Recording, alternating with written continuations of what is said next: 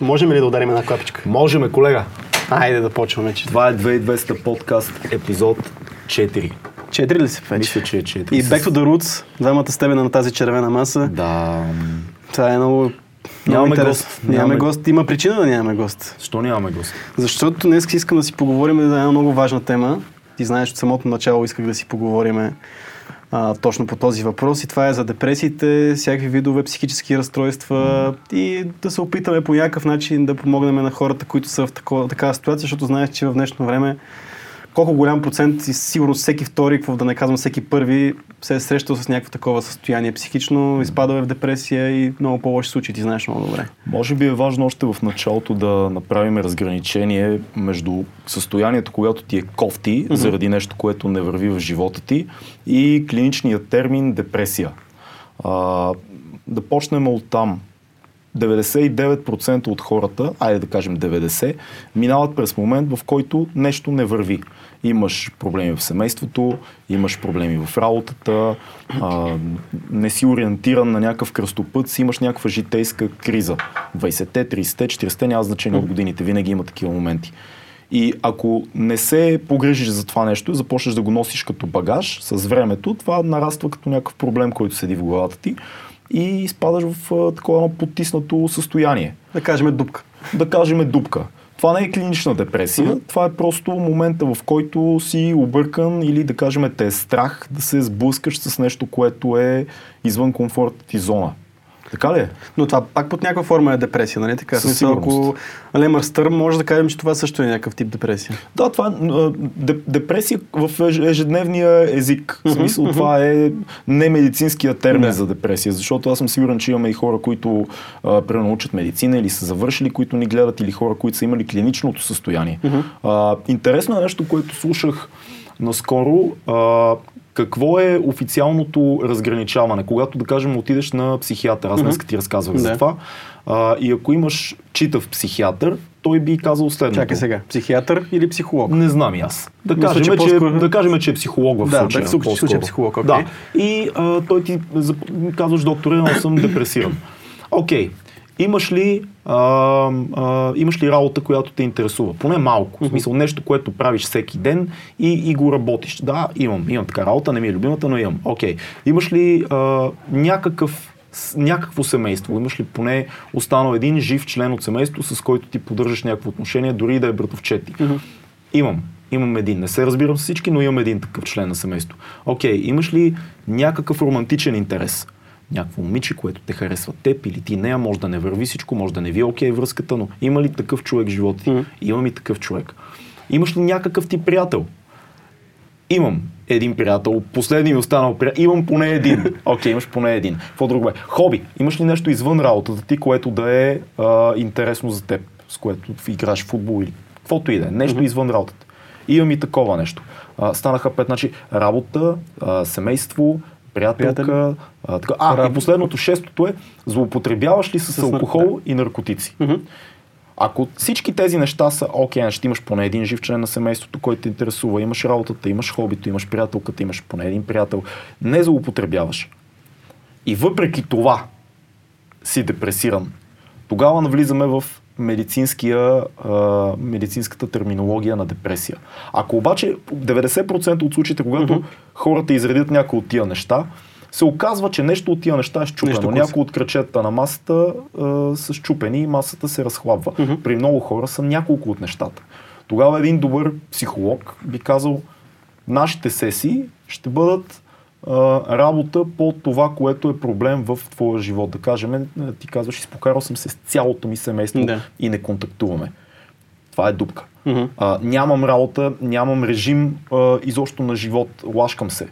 А, да кажем, а, нямам, не съм имал романтична връзка от години, нямам такава, не харесвам нито една жена, изобщо презирам другия пол, да кажем. Окей, ще работиме над това. А, това са повечето хора. Тоест, повечето хора имат такъв тип проблем. Или нали, много често срещаното, много пия, или много се друсам. Да. Едно от тия неща. И затова Работиш в тази насока и го оправяш.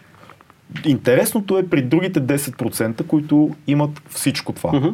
А, И тогава идва въпрос, окей, ти имаш всичките изборени неща и въпреки това, казва пациента, аз ставам сутрин, едвам, едвам, не виждам никакъв смисъл от нищо, въпреки че имам хора, които ме обичат, имам интересите, имам бъдеще, имам нещо като було над очите ми и всичко е сиво и всичко е, всичко е безмислено за мен. Тогава вече е трудното.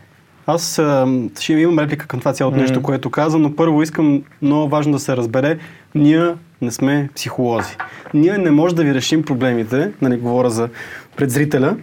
Ние само си говорим. Ние само си говориме и каквото успеят хората да изчопат от нас и да си вземат и да. би било помогнало, но дори единственото нещо, което може да вземете от този подкаст, ако има такива проблеми, наистина консултирайте се с професионалист. Не е срамно. Аз това, което искам да кажа, че бъдете отворени към вашето състояние психически, защото в момента, който се отворите към хората, ще видите, че не сте единствени. Аз си мисля, че много хора си мислят, аз се чувствам тъпо, в депресия съм, получавам паника атаки и такива неща и си кажеш, аз нещо не съм наред, луд съм. Hmm.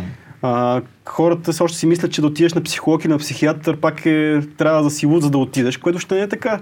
Ти знаеш много не, добре, че не, не. хората постоянно а, се, до, нали, се допитват до професионалистите в тази област. Те затова са професионалисти, да. защото те могат да помогнат с това да, да те изведат от а, лабиринта. Uh-huh. Сега това не е, нали, това не би трябвало да е първото нещо, когато имаш проблем, да. веднага да скочиш на психолог. Да. А, поговори с някой, който обичаш, поговори с някой от семейството ти, приятел, приятелка. Младева, поговори, mm-hmm. поговори с някой, който го е грижа за теб. Mm-hmm. Това е златното правило. И виж какво може да излезе. И, и най-важното е хубаво човек да поговори с себе си в началото. Да види, окей, аджиба, този проблем, който аз го имам, ако е едно от тия 6 неща, което е, пак казвам, 90% mm-hmm. от хората имат някои от тези кръчета щупени на, да. на, на масата на живота си. Какво мога аз да направя, за да го поправя? Аз си мисля, че много често, да, има го това нещо щупено, но много често хората не го осъзнават. Mm. Аз мога да дам личен пример, защото когато съм имах един момент, в който ми беше подобно нещо, но ако трябва да го описваме по начина, по който ти го каза, всичко ми беше наред. Нямах толкова стрес и в един момент нещо се случи в мен, нещо се щупи просто. И то се отрази в физическо измерение. В смисъл, започва да се чувствам като болен.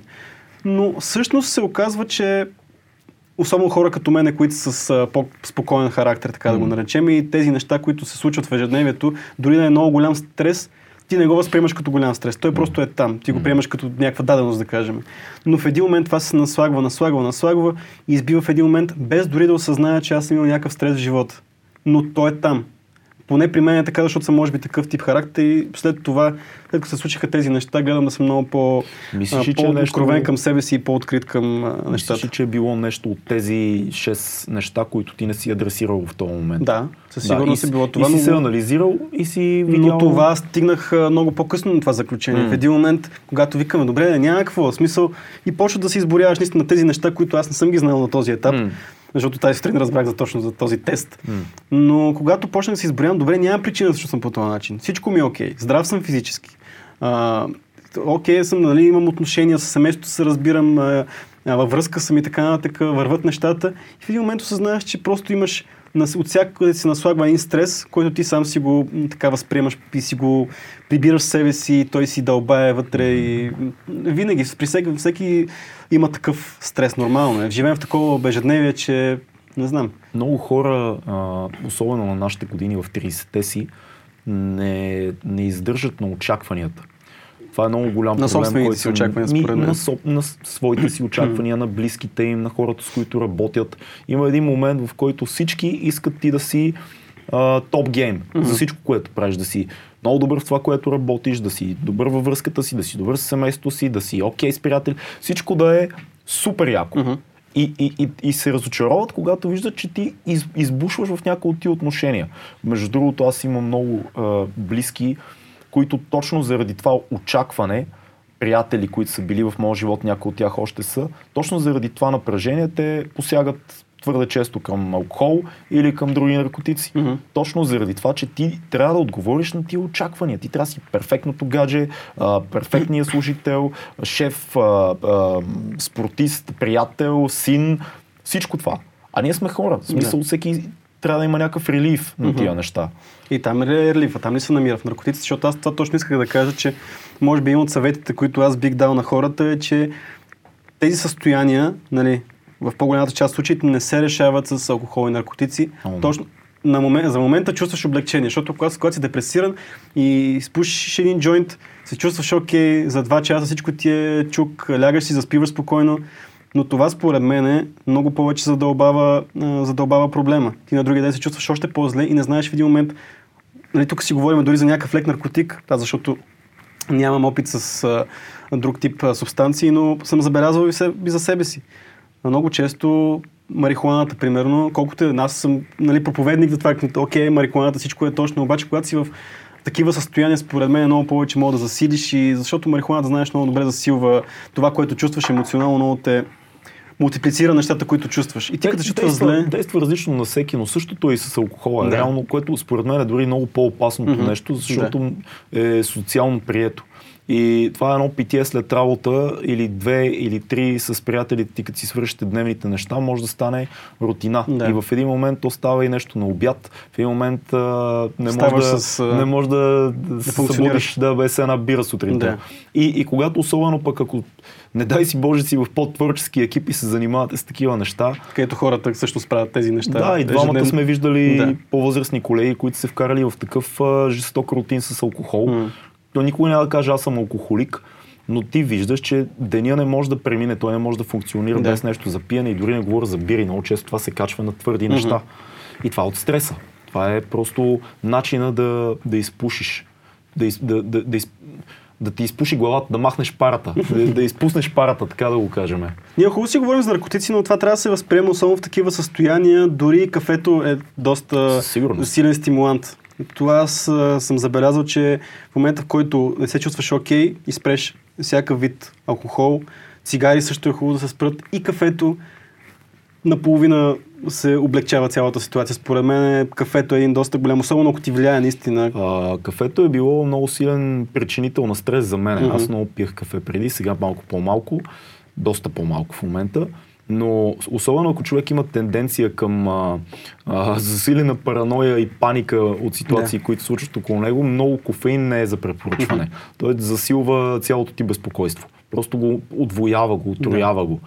А, така че е по-добре понякога дори човек да е уморен, да се остави в едно по-равно състояние, дори и да се чувства по-скапан, да има работа, да, особено ако работиш с хора, но да не посяга към второ и трето и четвърто, пето Да. кафе, защото тогава просто ставаш поне при мен беше такъв случай. Много джъмпи ставаш. За всяко малко нещо изпъваш се като струна и, и то стрес излиза. Мгм. Уж си буден, уж си работоспособен, но някой казва нещо на криво и реакцията ти е 10 пъти по-усилена, отколкото ако не си на тея Да. 5 кафета, примерно.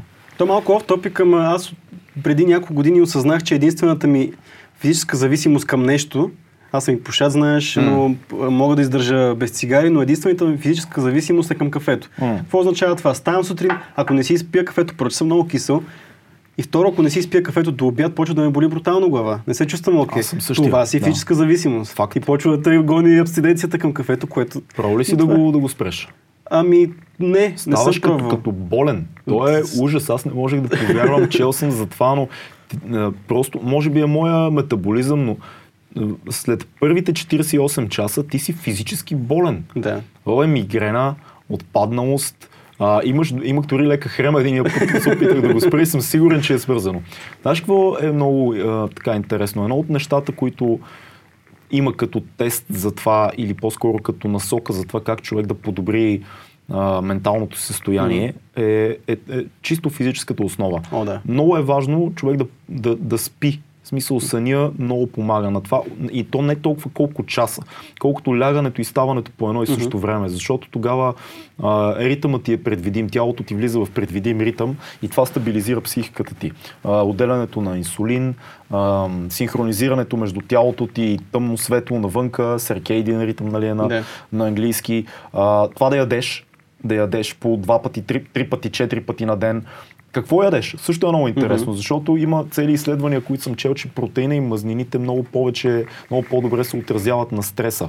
А, за- заради мазнината, която се разгражда То в тебе. сигурно е хормонална зависимост. Стимулира определени хормони, Да, които те... да, изцяло е заради Мгм. това. И, и не помня къде го слушах, кой каза, когато, когато е, се почувстваш е, стресиран и искаш да кажеш нещо на някой или да направиш нещо, хъпни нещо първо. Ама, не, не, не, не си купувай сникерс, нали, като по рекламата. Ми изяш примерно а, някакво месо или примерно яйца. Нещо, което има протеини и мазнини. Може да е сирене, откъде знам. Нещо, което е мазнина и протеин, кисело мляко. Нещо такова. И тогава виж как ще се почувстваш.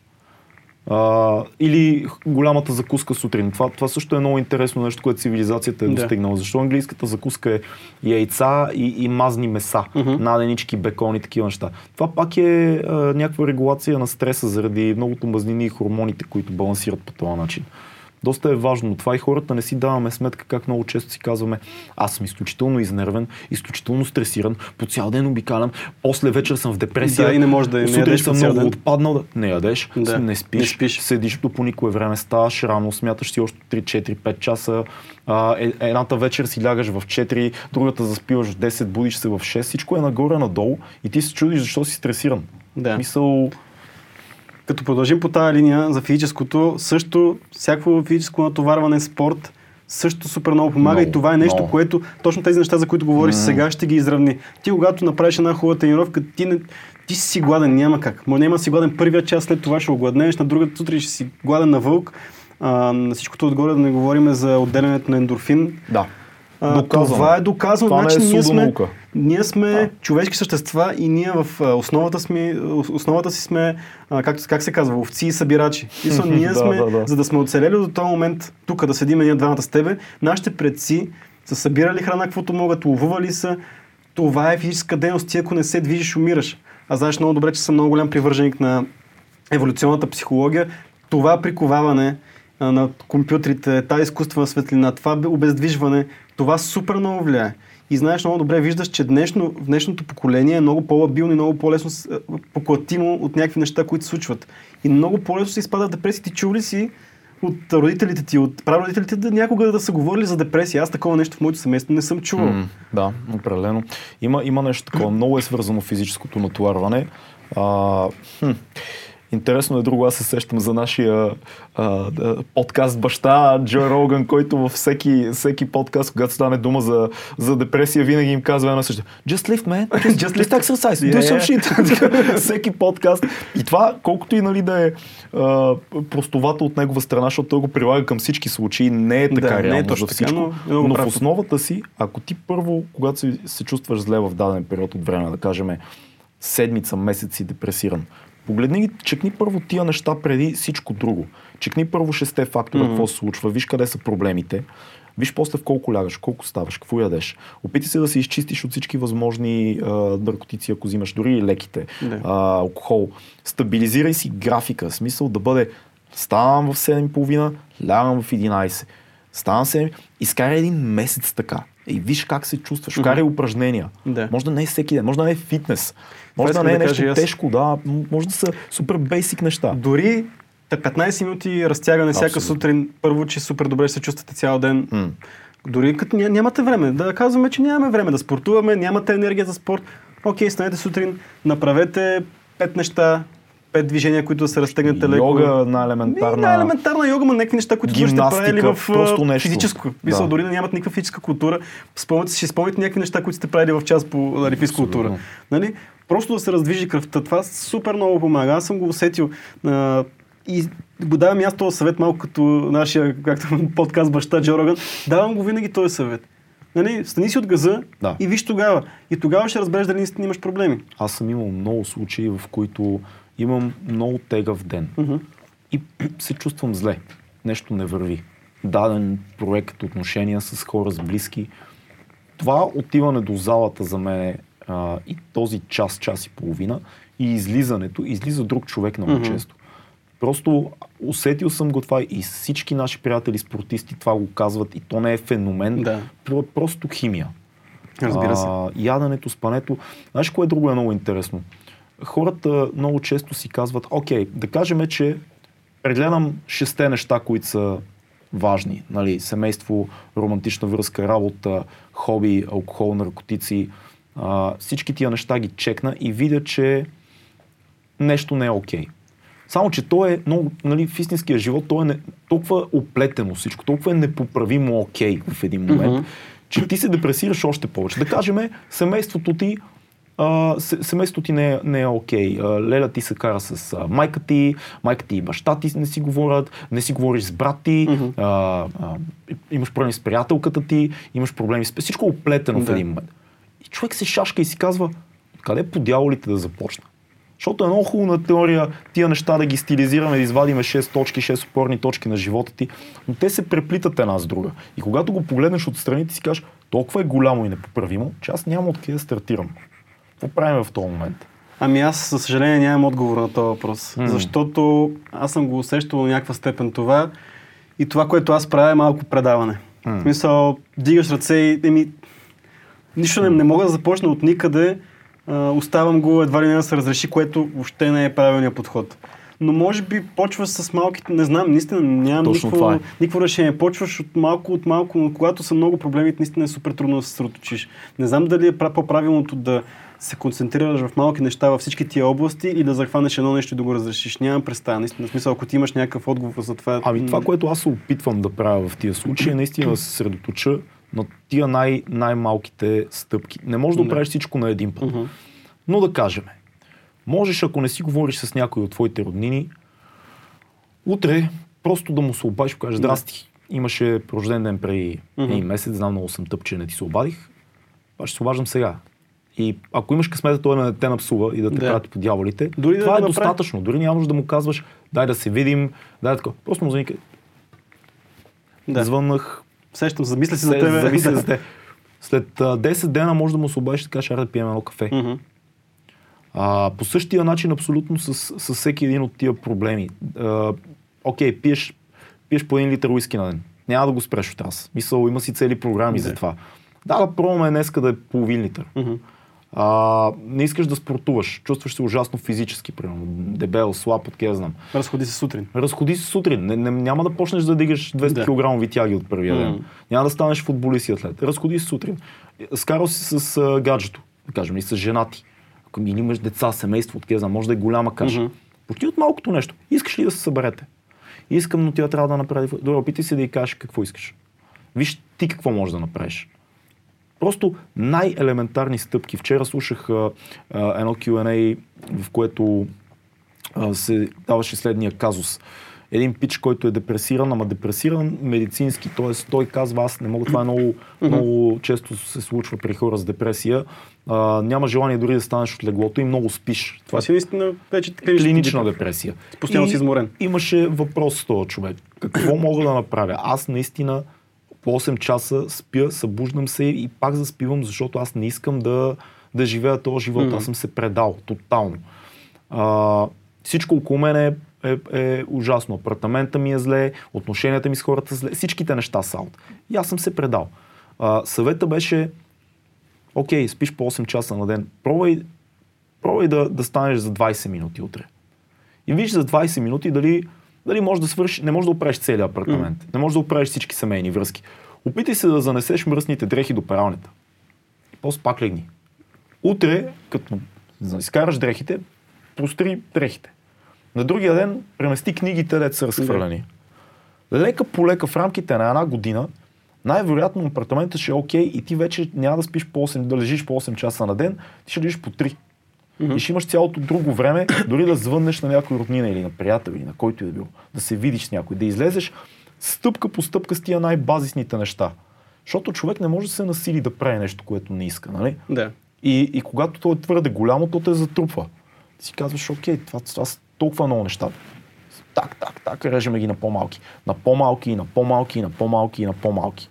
Трудно трябва- е, много е трудно. Ама това е единствения начин. А трябва да се награждаваш всеки път, като свършиш нещо такова? Смисъл да си казваш, браво на мен едва ли не. Смисъл да се потупаш сам по рамото и да си кажеш, успях, за да можеш да почувстваш да стимула, за да го направиш Това и е- следващата малка е стъпка. според мен това трябва да... Също е много важно да се мотивираш да свършиш нещо и когато свършиш нещо да си кажеш, браво на мен, успях и това. Въпреки, че се чувствам като лайно, направи го. Да. Следващия път и това ти сам си даваш награда, сам се хвалиш, което до някаква степен понякога ти е напълно достатъчно да направиш според мен следващата крачка. Тук би било добре наистина да имаш един приятел или роднина Да. или психолог в случая, който след като говориш с него за нещо такова и дори да получиш валидация от другата страна. Този човек ти казва, ей, Ево, в смисъл, Мгм. след всичко, което ми разказа след наблюденията, които имам за животи, аз разбирам колко е трудно за теб тази малка крачка, която може да не изглежда голяма за външен човек. Дори понякога за теб самия, защото е много лесно, ако си в едно кофти състояние на ума и да кажеш, сложи и дрехите за пране. И в този момент тъмният ти ум да каже, браво е, Браво е. идиот, хората това го правят ежедневно и да се депресираш още Да. повече. Но ако имаш някой друг, който помага на този процес, той ще каже, супер, това беше първа точка. Нашия отбор е с едно напред. Аре сега искам утре да преместиш тия букуци от там до там и да ми звъннеш ми кажеш, човек, букуците вече не са там. В смисъл, тия малките неща, да има с кой да ги, да ги чекнеш. Хвани, да, и по-скоро съвета е, може би, хвани си един такъв човек, а не дай да го разказваш това на всички. Не. В смисъл, не. си един човек, който те разбира. Аз ще ти кажа какво правя в ситуации, когато видя, че някой не е окей, има такива проблеми. А, първо показваш, че го разбираш. А, между другото, и ти ако си в такова състояние, разговор с някакъв друг човек, който е в такова състояние, също много ти помага. Със сигурност. И оттам ще стигна, има много, по, има много по-сериозни програми за това нещо. М. Но аз какво правя? Първо му казвам, не, Орлин ми казва, пич, много съм зле, М. супер сдухан съм, не знам къде ми отива живота, изморен съм, депресия съм, ето ми казваш. Това нещо, което тръгвам да правя, аз се казвам, да, брат, разбирам те. И аз съм минал през това. М. Ако имаш нужда да говорим, на среща съм, Да, знам да, какво да. чувстваш. Да. Той най-вероятно ще ти каже, защото сега, ти за той за първ път се сблъсква с тебе по тази форма, да кажем. Обаче в един момент нещо ще почне да го чувърка. М. Ще се видите, той ще каже, днеска така и така и така. Нещо малко. Нещо малко ще ти Да. каже. И така този човек почва да споделя, когато види личния опит от тебе и вижда, че тебе те интересува за неговото психично здраве. М. Един такъв човек ти трябва. Аз ще, дам един друг пример. Има много такива. Дори ако не искате да си говорите, да си, раз, да си разказвате живота пред някой психолог и така нататък. Или пък не искате, или нямате достатъчно близък приятел, с който да може да споделите. В момента, понеже проблема с депресиите и с психичните разстройства е толкова огромен, има и толкова много ресурси, Факт. дори онлайн, с които може да си помогнем. Да. Има програми, аз лично съм бил част от една такава програма, казваше се, ти все още съществува, I Prevail се казва, Мгм. в която общо взето влизаш, имаш някакви базови неща, те, такива информация за психология, така нататък, какво можеш да направиш за себе си, но в един момент ти можеш да станеш доброволец към тази програма. И в тази програма се свързват някакви други хора с тебе, ти а, нали, минаваш през обучение и така нататък. Първо минаваш през тази програма като пациент, едва ли не, но ти след това можеш да влезеш като доброволец, като човек, който помага на другите хора, след като разрешил част от тези проблеми. М. Дори ако влезеш в една такава програма, пред тебе има едни никнеймове. Няма човек. Нали, много хора се притесняват да разговарят с, с други личности. Когато нямаш човек пред тебе, е много по-лесно да му споделиш, може би. М, да, Но поне за някои хора работи. Но аз а, се, много удовлетворен се почувствах от това да помагам на други хора, които са в някакво тежко положение. М. И ти не помагаш с... А, ти просто си там. Ти просто ги изслушваш. Нищо друго не се изисква от тебе. Това е, това е страхотно. И Това е страхотно. има много такива програми. Аз съм сигурен, че са десетки. Да, Аз- повечето аз са по-леко че- платени, но ако имаш проблем с раз- разговора с хора, Това, това е е. нищожна цена, дори да са платени. се. Според мен има и много форуми, които са насочени Мгм. в тази линия. Има групи, които не се виждат, реално са като чат групи, Да. виртуални групи в Фейсбук или където и да е на хора, които по някакъв начин си споделят такъв тип експириенс. А, аз се си мисля, че експириенса на живо с човек е много по-ценен, но може би трябва да се билдне до него. да. Защото, особено ако ти имаш и, и, и лека така параноя, че сте предавали хора и че имаш разочарование в живота ти, може би е по-добре да започнеш с а, така по-виртуално общуване на тия Да. теми. Друго нещо, което е интересно е, че много, много сериозно помага това ти да си дефинираш първо максимално точно а, проблемите на теб самия. Това става хубаво, като ги пишеш, между другото. Мгм. Много хора говорят за това, че когато напишеш това, което е в теб, то излиза от тебе. Ти го виждаш черно на бяло. Звучи много странно, защото човек би си казал, добре, аз си го мисля, за какво и да го пиша. Да. Да, да, ама друго е, когато тръгнеш да дефинираш думите и, и после прочетеш това, което си написал. Тоест ти, ти преминава през тебе по друг начин. Другото, може би аз, а, като се замисля, дори в момента, когато го видиш написано и, и, и, и си кажеш, е, това е супер тъпо, защото това Да. нещо, нещо ме притеснява Погледнеш толкова много. отстрани малко. Да, отстрани малко погледаш, което е много голям проблем, защото хората в такива състояния много затварят и дори в един момент спират да разсъждават трезво над нещата. Със сигурност. Смисъл, проблемите ти, най-малкото нещо ти е супер голям проблем в главата. Да, окей, това напиши го и погледни отстрани. Котката ми има запек. М. И това ме депресира. И защо ме депресира, че котката ми има запек? Нали? Да. Е, Нали, супер тъпо, супер тъп, примерно. Реално много често проблемите на хората са някакви такива. Да, въпросът е, че примерно генерално ти можеш да видиш, когато изредиш, да кажем, направиш си списък на нещата, които наистина много те тормозят. Сядаш една вечер и кажеш, окей, сега това е само за мен, никой няма да, да го чете. Сядам и си пиша. Котката ми има запек, апартамента ми е малък, а, мразя колегите си, а, майка ми не ме разбира, нямам приятелка. Изреждаш тия неща и почваш едно по едно. Котката има запек Голяма работа. Какво да направя, какво да направя в интернет, Да. лекарство за запек на котката, проблем солв. Да. А, работата ми ме дразни. Колегите ми не почни да търсиш нова работа. В смисъл няма стане веднага. Да. Първа стъпка. Опитай се да бъдеш окей с колегите първо, да се разберете. Ако си харесваш работата. Виж какво можеш да направиш, ако харесваш работата, да намерите общ език, но ако това не работи, лека по лека почни да пращаш сивита на други места. Майка ми ме дразни и не се. Окей, защо ме дразни? Какво ми казва тя? Аз затова там, дето е, съм ме. Добре, днес може би да я зарадвам за нещо и ще видим, ако поговорим и обърна внимание, също тя ми е майка и ще разбера. А, окей, нямам приятелка, може би трябва да излизам на срещи или, или какво направя, да отида до клуба или да вляза в Тиндър или нещо, да опитам някакви неща, вместо да седя и да се жалвам, защо нямам приятелка в момента ти виждаш нещата, все едно друг ти ги казва. Забелязва ли си колко сме компетентни да даваме съвети за чуждите проблеми? Хората сме много странни Да. животни. Някой идва с супер сложен казус и ти казва, братле, живота ми е пълно мазало, това и това и това, не върви и това. Сядаш, поглеждаш го и кажеш, Да. окей, пич, ти си ми Да, приятел, е за лесно. това ще ти кажа. Стегни се, отиди говори с тази жена, разберете се и такова. Това там с апартамента, не можеш да се преместиш друг в момента, но ако спестяваш следващата една година, най-вероятно ще изнесеш, ще дадеш повече пари за найем, но ще си по-щастлив на по-широко място. Mm-hmm. колата ти е скапана, почни да събираш за кола. Та да да да да. Да, има собствените ни неща. Понеже Да, да. в главата ни е пълен хаос, мешавица от, от той каза това, тя направи това, но тогава аз може би не бях прав и тези пари няма да стигнат, защото имам още много други разходи и тази работа е много хубава, но мразя хората, хората са окей, но работата е шитно, ако изляза и без нея, може и няма да намеря други, тогава всичко ще провали. А това е четири пъти забавено от това, което се случва в главата всъщност. Да. Толкова бързо. Много по-бързо е. Тук влиза отново психолога. Защото това е човека, който може да погледне тези стой, стой, стой, стой. Я по едно. Да. Да, това, имаш, да, това е проблемно, защото ти е това си направил. М. Промени го и това ще се реши. Поглежда отстрани човек, който е професионалист и има опит в тези по, неща. Още по-подробно. Промени го, това ще се прави. Не мога да го променя. Можеш. Просто не можеш цялото наведнъж. Дай да го разбиеме на малки стъпчици. А, страх ме от асансьори. Джордан Питърсън дава този пример някъде в статия или може би в някой влог съм го гледал, както е. Страх ме от асансьори, хора, които имат паника от тесни пространства. Какво правиме? Първо, първа стъпка. Днес ще се качиме на етажи и ще гледаме как се отваря и затваря асансьора отдалеч. Това е, нищо друго няма да правим Да. днес. Утре ще се приближим малко. Други ден, когато вратата се отвори, ще надникнем, ще излезем. Следващата стъпка, влизаме вътре. Не се качваме. Аз държа вратата отворена. Мгм. Просто влизаме за малко. После за по-дълго, за по-дълго, за по-дълго. В някакъв момент ще прецениме вратите да се затворят. Няма да се... Веднага ще ги отвориме. В рамките на доста време ще решиме, че може да се возиме. Това трябва да стане разбито на малки стъпчици. Baby steps. Baby steps. Същото нещо и за другите проблеми. Просто трябва да имаш някой, който да навигира. Пак казвам, когато говорим за, за психолог, разбирайте, това може да е баща ви.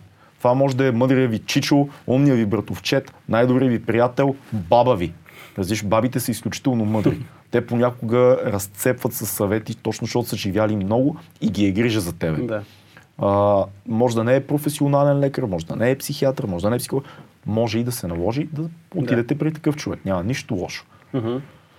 Какво мислиш, защото в момента ти каза лекари, психиатри, психолози, какво мислиш за антидепресантите като нещо, което вече толкова много се използва? И аз ще ти кажа защо ме интересува това. Окей, съм психиатър, да отида на психиатър и той да ми предпише някакъв тип антидепресанти, но в момента невролози, защото много често отиваш. Примерно, а, какво се получава от стрес? Примерно, почва ти се вие свят. Почва ти се према, пре- премъглява нещо зрението. М. Почва да получаваш тремори някакви в ръцете. М. Това са все неща, които се получават от стрес. Ти го поглеждаш, не знаеш какво е стрес, ти ми аз имам неврологичен проблем. Отиваш при невролога. Невролога те преглежда, вижда, че нищо няма и казва, пич, това е стрес. Ето ти тук ти И си антидепресанти. изписват ги, изписват ги Изписват като бомбони. като бомбони. Да. Това аз нали, не, съм, не съм правил супер голямо проучване до каква степен влияят и те, всъщност, всъщност са те, нали, а, невролозите изписват и такива доста лекички, начално ниво антидепресанти, но не можеш ли да се закачиш там, защото много знаем, знаеш, че има много такива истории на хора, които са зависими от антидепресанти. И трябва ли да се раздават толкова лесно и трябва ли невролозите още да ги дават и доку- в какъв момент трябва да стигнеш до приемането на някакъв такъв Аз медикамент? лично, аз лично смятам, че всичко си има своето място. Ако си отишъл на професионалист, който, ако си, ако си видял, че самоанализа не работи, положението не се подобрява. Разговорите с роднини, приятели, хора важни за теб, които те обичат, не работят. Отидеш при психолог, започнете да разговаряте, започнеш да а, изравняваш а, ритъма си на сън, хранене, спорта. Направиш всичко друго да е перфектно Да.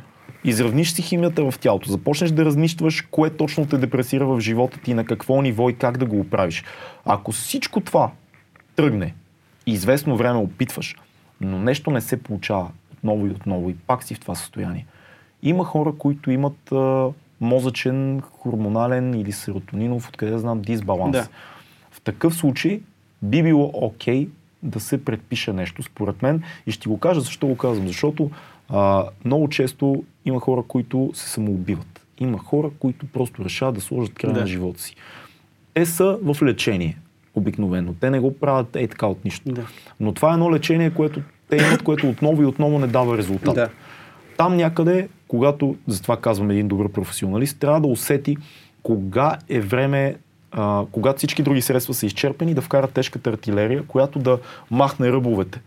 Тоест ти да нямаш това, което правят много от антидепресантите, изобщо този тип фармацевтика, те махат голямото горе и голямото долу. Тоест малко изравняват зависимост от това какво е лекарството, защото нали, има, имаш прозъци и такива неща от едната страна, ама имаш и много по-леки форми на това. Когато махнеш големите скокове надолу и нагоре, т.е. голяма депресия и голям Да. ентусиазъм, за определен период от време ти можеш да, а, да бъдеш предвидим, т.е. няма опасност и да предвидим Да не е думата. Ти, ти, сигурно е, че няма да изпаднеш в тази най-тежката дупка, в която да направиш глупостта. И, и това е хубаво, защото това спасява животи.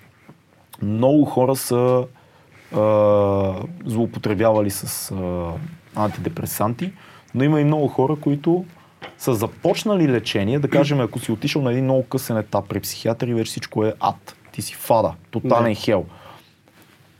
Може да се предпише нещо, което да е леко, за да започне терапията. Той да ти извади от тия, и говорим за медицински случаи, наистина, от тия 8 часа не могат да стана от леглото.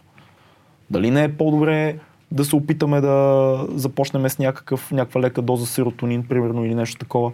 Дали това няма да даде буст? Кое, кое е лошото в това?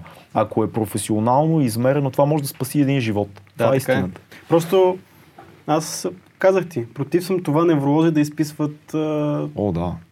и за това наистина не трябва да се стига до този 100%. момент, но отидете на психолога, психолога много често ще ви насочи към психиатър. А, Психиатър ще ви ще види какъв е, какъв е случая и ще ви предпише нещо. А не за всяко малко нещо да ви се изписват антидепресанти, защото много Не, често не, не. може да минете през тези стъпки, които ние до сега говорихме, преди да отидете към антидепресантите. Защото влезеш ли веднъж в то rabbit hole, не се знае как ще излезеш и на какъв а, етап ще... И има и другата крайност. Ти можеш дори да, да нямаш физическата а, активност да отидеш до, до психиатър и психолога. Ти можеш да си толкова зле, Да. че да не можеш буквално да излезеш от вкъщи. Има, има случаи на хора с тежки депресии и той пак ти казва, не може да стане 8 часа от леглото. Тогава е добре според мен една терапия. Не съм а, психиатър, не съм Да. доктор, всичките дисклеймери слагам. Моето мнение е това.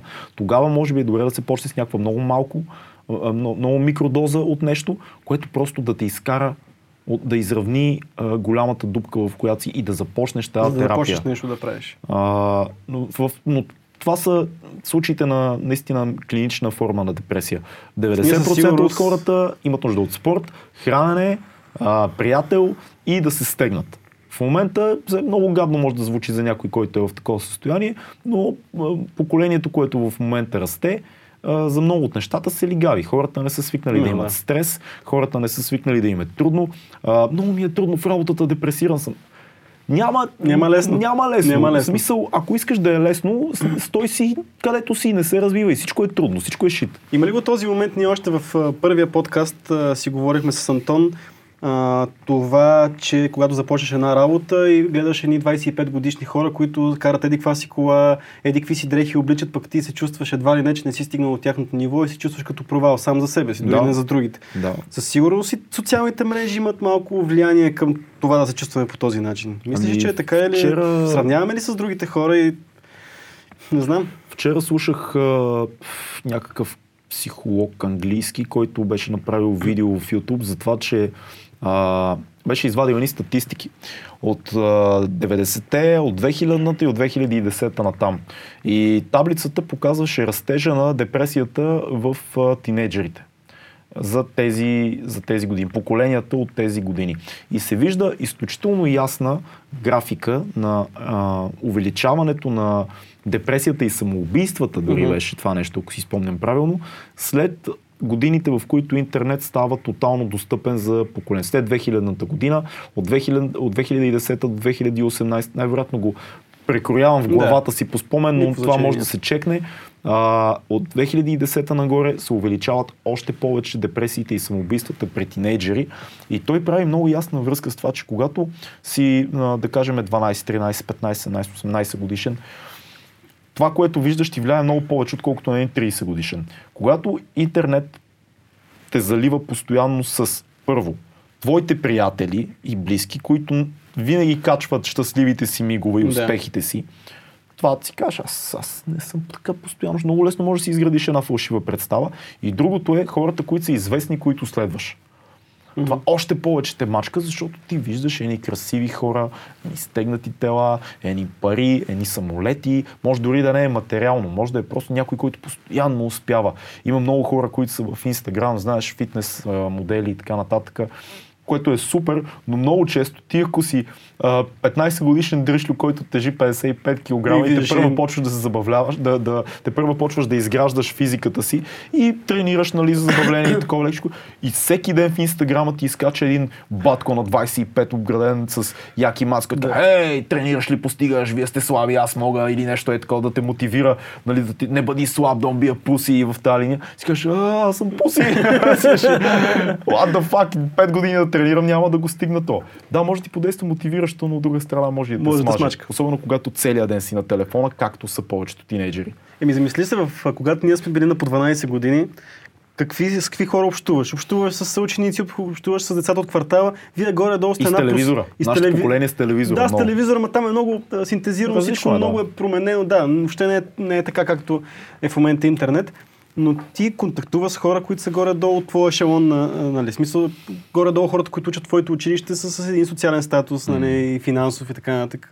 Общуваш си с хора, които са на твоето ниво. И в един момент се появява а, появява се интернет и ти почваш да контактуваш с хора, които не стига, че си моделират живота за пред а, социалните мрежи, но и те вече има разлика там в твоя статус и в техния статус. Огромен. Това със сигурност оказва голямо влияние. Но колкото интернет а, ни депресира, толкова и много източници в интернет има за такива проблеми. Mm. Затова най-малко, единственото нещо, което може да направите, ако сте в депресия, дори да напишете в интернет, значи повечето, повечето ресурси са на английски, за съжаление, това е положението. Нали? М. Виждаме, не, че... не мисля, че е проблем вече. това Не, но не е проблем. Да, М. вече на 13 години хората знаят, да, Да. знаят добре английски. How to deal with depression. Да. Ще намерите, ако се заровите 2-3 часа, ще намерите, ще отсеяте информацията, ще си намерите нещо, което И много, върши много работа за хора, вас. Много хора ще бъдат изключително искрени пред камера, ще кажат през какво са минали, ще споделят проблеми и най-често може да се намериш да, да, да се видиш в някой, който е минал по този Мгм. път. Или дори, което е още по-силното, да видиш някой, който е имал много по-тежки проблеми и много по-трудни, труден живот, през който минава и се, И се справя справя. с това нещо. Ти си кажеш, окей, мога и аз да се стегна. Това е, това е супер, да. Това е една от позитивните страни, което е много, не е малко изобщо. Със сигурност. Ти имаш ли личен пример за това как си се справил с такива състояния? Защото сега всеки е минал през такива неща. Ами аз не, аз не съм а, така от най-позитивните музикални автори в българската хип-хоп сцена. Да кажем, че много голяма част от музиката ми се занимава точно с тия такива по-тъмни състояния. А, когато бях 12-13 годишен, открих, че колкото повече пиша за нещата, които усещам в мен, толкова по-добре се справям с тях. И това продължи до ден днешен. А, чрез музиката ми лекувам много от а, всичките си житейски драми, които имам и аз, както абсолютно всеки. Дали са лични, да, дали са професионалните губи, а, защото аз имам много силно желание да се справям окей с нещата, които правя. Да бъда Мгм. много добър син, да бъда а, а, добра половинка в интимния си живот, да бъда много добър в работата си. Да, не, ама това не винаги става. И ти почваш да се, да се чопкаш. На всичкото отгоре аз имам, забелязал съм, че имам, така за последните десетина години се наблюдавам, имам тенденцията а, да, да изкарвам нещата по-мрачни, отколкото са всъщност за моят собствен живот. Това е много странно, предполагам, че има някаква химия в мозъка ми, която Да, се занимава с това, но съм го осъзнал. Кога става това нещо при мене? Когато не правя нищо. Ако си кажа, следващите 4 дена ще седа и няма да правя нищо, започват едни гласове, много интересни в съзнанието ми, които казват, а, онова малко нещо, което стана миналата седмица, много зле човек, много зле. Кое нещо? Това, което каза? Спомняш ли си го? Да. И това знаеш какво значи? Кво? Това е много по-сериозен проблем. И започвам да се а, анализирам. Да. Почвам да ровя в това, което съм казал. Почвам да мисля какво е казал другия. Ще кажа, защо съм направил това? И се сещам за нещо от преди това, което най-вероятно е довело до това. И това апаратче при мен е ужасно, защото това набъбва до такава степен, която не можеш да си представиш. Аз връщам до детски спомени и почвам да анализирам защо по дяволите съм такъв. И това завършва много лошо, защото гласа в главата ми обикновено е много зле и аз съм виновен за това. А те, те са още по-зле от мене. Всички са зле. Това може да свърши много зле. Да. Това е ужасен механизъм на мислене. Аз го блокирам чрез анализиране до степен, която смятам, че е нормална. А, ако мисля повече от 5 часа за нещо такова, значи, значи не е окей. Намирам си работа. Гледам да съм заед постоянно. Гледам да правя неща. Когато правиш неща, а, ти виждаш, че живота е действие. Той не е анализиране на миналото, не е връщане назад. Пиша. Пиша нещата, които са вътре в мене, виждам ги, слушам ги след това. Даже след това ги изпълнявам на живо и преминавам през тях отново и отново на всеки лайф. В един момент ти си даваш сметка а, какво е това, което те мъчи и как да се справиш с него. Ако погледна живота си за последните 15 години назад, аз съм станал по-силен в нещата, които правя. Мгм. Аз съм станал по-силен психически и на, е, така, натуралната ми тенденция да се анализирам и да се отказвам и да се отчаивам и да казвам всичко е пълен шит и никога няма да се оправи, превъзмогвам я. Все още имам такива тъмни моменти, в които си казвам нещо е много шит и аз изобщо няма да се справя с това нещо и съм супер тъп и слаб за това. Йо, фак, фак, фак. Горе-долу това е монолога, но много по-лесно успявам да се извадя от това нещо. Много по-лесно успявам да се да го анализирам, да, го, да, да видя какво е и си кажа, окей, стегни се и да действаме, защото да седим и си говориме цял ден, няма да стане Отново нищо. стигаме до стегни се действие, и да. действие. Но ето това ти е творчески аутлет на това цялото твое, което се случва в тебе. И може би това е още един съвет. Готов тип, който може да дадем на хората. М. Седнете, правете нещо креативно. Правете Дори да е нещо, което сте супер зле в него. М. Станете, пишете, рисувайте. Ако Да. сте иска, имали мечта да рисувате някога добре, ми, пак интернет. Четенето, Интернет. четенето Чете- е много важно. Ами, За мен поне много добре действа, защото за разлика от гледането на филми, ти знаеш колко много обичам Да. киното. А, първо, наистина, според мен е най-висшия начин да влезеш в главата на друг човек е литературата. да. Това е най-добрият начин ти да, да, да усетиш мислите на даден герой и да се слееш с него докато четеш. В киното е малко по-различно, защото винаги гледаш отвънка. А, четенето е по-интересно. Ти чуваш, нали, да кажем, монолога в главата на някой друг и си го представяш по свой собствен начин. Тоест, вие се препокривате за момент двамата. Това ти показва, че много хора преди тебе, колкото повече четеш и, и, и се интересуваш нали, от чужди истории, много хора са имали същите въпроси, които ти имаш. И много хора са дали отговори на това нещо. Тоест ти не си първия. То е малко като това, което каза с клиповете. М. Сърчваш кой друг се чувства като тебе. Само, че с литературата може да получиш отговори от преди 5000 години на това нещо. Защото някъде някой древен ацтек или китаец е застанал и е написал трактат на това, защо трябва да се движиме сутрин. А и най-вероятно се движи сутрин, защото става и си казва как да изхрана ти 8 деца. Да. Виж, той е в депресия. Той е в депресия постоянно. Да. Става и се... А, Добре, има едно друго нещо, което нали, аз съм голям привърженик на това. Това е Примерно, ако по-модерни примери използваме, Елият Хълс, който си говорим много често за него, а, малко по-назад да се върнем Ошо, а, Вилхем Райх дори. Mm. Това е активната медитация и по-скоро, че проблемите с депресията идват точно от това, че ние в училище ни се казва стой тук и, mm. и мълчи. А, постоянно трябва да си, да си някакъв определен човек в някакво общество. Примерно на работа не трябва да се държиш по определен начин. Всичките тия рамки, които ни се вкарват, mm всъщност ни депресират и за да излезем от това нещо ни не е нужна активна медитация.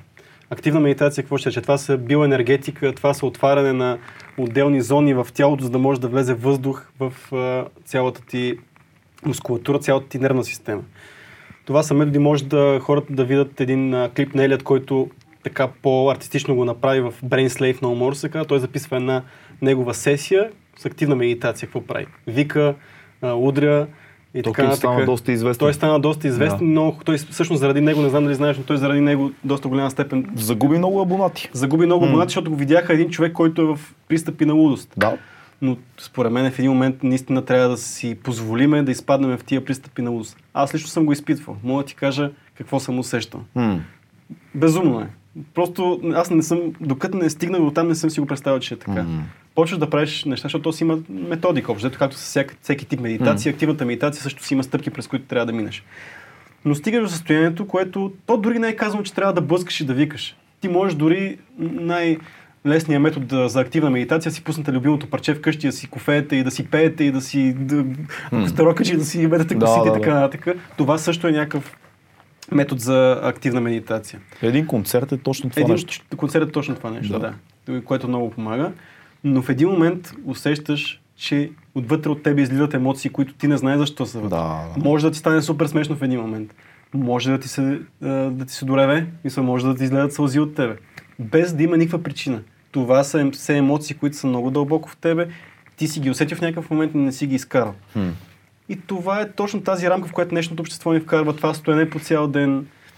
Много са нещата. Вярваш ли в един такъв тип медитация, че може да бъде терапевтична, защото аз, аз лично за себе си съм го усетил, че може да бъде много полезно. Със сигурност. Аз пак ти казвам, според мен е това, което описа, е експириенс, който човек може да преживее на концерта, когато си в публиката и сте много хора заедно. Има да. изпълнител, който наистина е важен за тебе а, и прави стойност на музика, която рефлектира състоянието ти, дали е рок-н-рол, дали е рап, дали е соло, няма никакво значение, но музика, която има плътност, музика, която не е само забавление. Mm-hmm. Нали тогава, пейки с всички тия хора, оставяйки се тия два часа ти да бъдеш all out по време на този концерт, това е нещо такова. Това ти аутлет, избиваш. Ти си физически, да.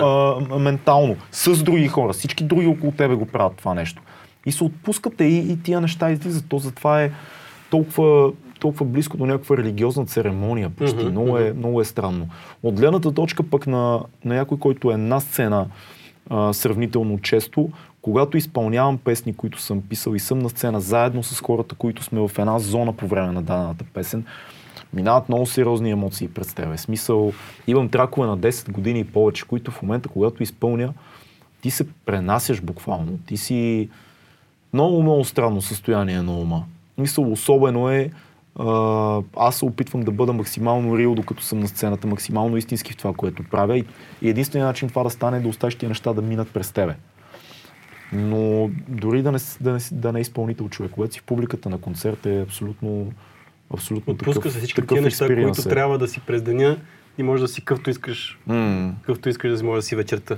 Много е, е, много е важно това. Да, да имаме, знаеш ли, в древна, в древна Гърция, в тези Дионисиеви церемонии реално се е случвало точно това mm-hmm. нещо. Както всяко едно общество в историята има такива практики, които алкохола, да кажем, е някакъв ключ към това състояние, но музиката е това, което всъщност е най-важното в една такава церемония. Музиката и танца. Те стават, това не е просто едно забавление, отивам да танцуваме, нали, да пе. Не, това е отпускане на всичко в твоето подсъзнание. Тоест ти, ти изключваш социалната роля, която имаш в едно общество и, и оставяш най- най-базовото. Най-базовото и най- най-потиснато да излезе. Да. Това не може да излезе само рационално. То трябва да излезе и физически. Разбира се. Трябва да излезе с викане, с пеене, с танц, с музиката е много важна за тия състояния. Поне, поне аз съм, така, в моя опит съм се убедил и, и, и четейки историята, виждам, че всяка една цивилизация има такъв тип практики, като Дионисиевите церемонии, в които и, нали, племената имат ритуалите, което също е много интересно. Е. Африканските племена имат ритъма, който тъна, те танцуват, пеят, сливат се просто в едно цяло и Но там имаме и също и опияти различни, имаме наркотици в много така Ами, не- основна... не винаги, според Не винаги е така, но нас със сигурност А, присъстват доста има- често в тези церемонии. със сигурност има нещо такова, което не, не съм сигурен дали е лошо. Ни аз не съм сигурен, да е защото много хора имат нужда от някакво ключе, Да. което да, да щупи а, рационалното. Тоест ти трябва да се отдадеш на дясната половина на мозъка си, в която са скрити тия всичките състояния. Те не са в рационалния ти ум, те са в подсъзнанието ти. И едно такова ключе не, е- не е лошо. Между другото, като се замислиш всички тези африкански маски, да кажем, всички кукерите, изобщо митичните древни маски, които са на чудовища, това не е ли пак някакъв опит ти да се изправиш в един танц, огъня, тъмнината, маските срещу нещо, което е а, дракона в подсъзнанието ти. Много е, много е интересно. Хубав начин да го... Ни, ние сме го поставили това малко като че ли назад в, нашата, в нашото време. Да, концертите са нещо близко до това, но виж, че съвременният човек има все повече и повече търсене към това церемониално усещане за оставяне. Просто да махаме кода на обществото, махаме кода на общуването и се оставяме на тия почти видения на маски, огън, тъмнина, движение, песен. Много е странно. Концерти, друго, какво нещо може да...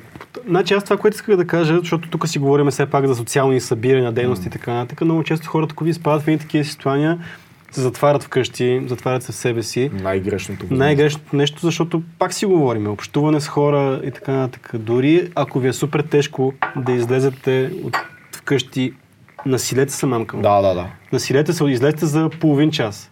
Излезте за след това за един час. Да. Излезте с хора, с които ви е комфортно.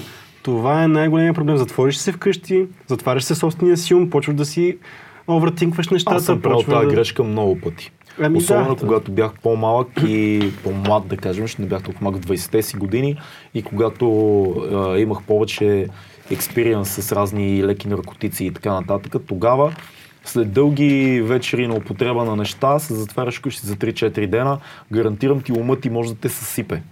Защото това да си много горе и след това да слезеш много долу и да си сам, пъленат. Мисъл може да ти разяде мозъка отвътре. Всякакви зли мисли излизат и те съсипват. Не спането, просто хел, тотален хел. Да.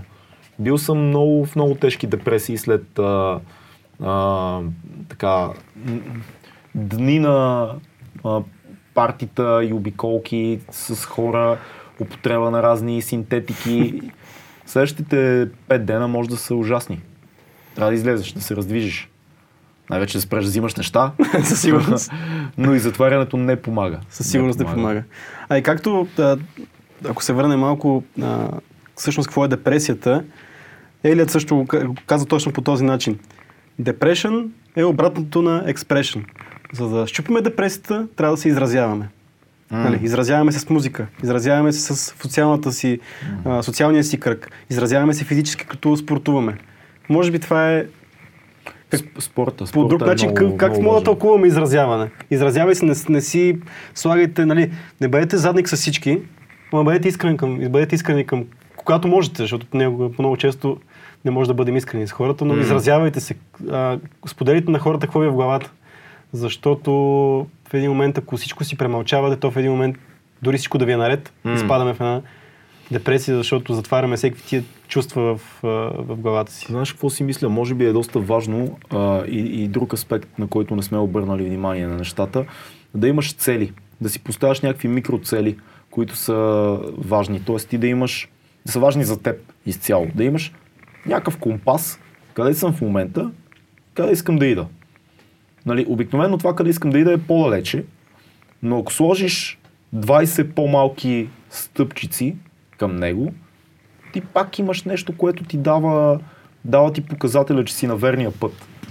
Тоест, а, искам да бъда а, щастлив, семейен човек с жена, деца, да живея добър живот с добра работа. Това е някаква а, такава голяма, голяма цел. Сега да, трябва да я приведеш в конкретен вид, след което да почнеш да мислиш за, и да кажеш, аз в момента съм сам, отчаян се да тук в този празен апартамент и страдам, защото съм супер жалък. Това си казваш в ума ти.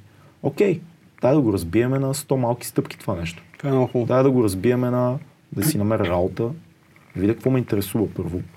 Али да уча, трябва ли да уча, да си намеря работа, да задействам някакъв социален живот, да видя какви приятели имам, да видя дали ще се появи жена, която харесвам. Да видя този апартамент, който аз мечтая и бленувам за него. Къде е точно? Къде се виждам? България, в родното ми място някъде в България, в София, извън България, къде си. В смисъл да разбия всичко това на малки планчета. И тия малки планчета в един момент ще ми дават показател. И нищо чудно някъде след 5 години същия този човек да се събуди сутринта, да, да целуне Да е съпругата нещата. си за добро утро, да отиде при детето си, да довърши примерно ремонта на, довършва последния ремонт на апартамент, който е купил за малко пари и го е направил готин, защото всеки ден е блъскал по него и да отиде на работата си, която той може да е някакъв нисък клас служително да си казва само след 5 години ще бъда еди какъв си в тази работа. Тръгнал си по пътя, това е важното. Това е много хубав тип и за, за успеха като цяло. Защото М. много хора имат нали, такива точно абстрактни цели. Искам да стана богат. Да, ма това не е цел, пич. Това не е цел. Това не е цел, искам да стана богат, Това е искам да бъда фантазия. успешен. Това е Това е фантазия, фантазия. да. Добре, окей, нека да произлезем от това. Искам да бъда богат. Почни с малкото. Работата ми в момента, която съм, на която съм, дава ли ми альтернатива? Дава ли ми развитие? Мога ли с парите, които изкарам да заделям за нещо друго? Направи си малък план. Първа стъпка. Ще получа повишение в, на работа, за да мога да изкарам повече пари. Втора стъпка. Ще заделям, за да започна собствен бизнес. Трета стъпка. Това е, решавам какъв бизнес искам да направя. Четвърта стъпка. Работа в тази насока. Малки стъпки. Когато изпълните плана, вие имате пак, говорим за това удовлетворение, че сте постигнали нещо, защото иначе ако гледаме голямата цел и никога не я постигнем, се депресираме. Нали? Факт. А когато изпълняваме малко по малко, както казваш, на малки крачки, ние всеки път се чувстваме успели и това ни дава стимул да покорим и следващия връх и следващия връх, докато не стигнем накрая. Дори да не е това, да не, дори да не е мечтата, ще стана супер успешен бизнесмен. Окей, но не си стигнал до нея. Ти си стигнал до 16-20 различни цели преди Да. това. И си чувстваш щастлив и ти си стигнал до едно ниво, което може да се кажеш да си щастлив. Да, винаги ще търсиш още, защото това ти е вече майндсет. Ти Да. вече работиш, за да си по-голям и по-голям и по-голям, но не е върха не е чак толкова задължителен. Не, защото не. И обикновено това, което аз съм забелязал в краткия ми житейски път до тук, е, че целите се променят. Като тръгнеш по пътя, целите почват да се изместват. Стават други цели. Ти си казваш, тръгнал съм към едно нещо и примерно съм, почти съм постигнал това, което съм си мечтал преди 10 години. Да, да, ма вече виждаш, то е малко като връх на, на планина. Почти се е качил, но от този, на който се качил, виждаш още много други. И разширявайки мирогледа ти, ти имаш други цели, ти променяш. Дори може да си кажеш, това, което съм се стремял толкова време, не е толкова важно. Сега виждам друго, което е много по-важно и вървя към него. То обикновено е свързано с първото по един или друг начин. А, но трябва да научиш ума си и тялото си на тази практика да постигам това, което искам. И да го разбиваш на малки стъпки. Трябва да свикнеш с това менталити. Трябва да свикнеш. Това е целта, това са стъпките. Колко от стъпките ще направя? Ето е първата малка. Мога ли да направя това? М, ако се натисна, мога. Окей, да се натисна. Мога ли да направя също? М, им по-трудно е. А, мога, мога. Я. От тук нататък мога да направя всички други стъпки. Виждаш, че е възможно. Виждаш а, рутина на ума ти. Но другото е, че примерно успеха, ако си говорим за успех, това не е сигурно, че когато имате някакъв успех, който е известен си, богат си и така нататък, това със сигурност не означава, че вие няма да изпаднете в депресия.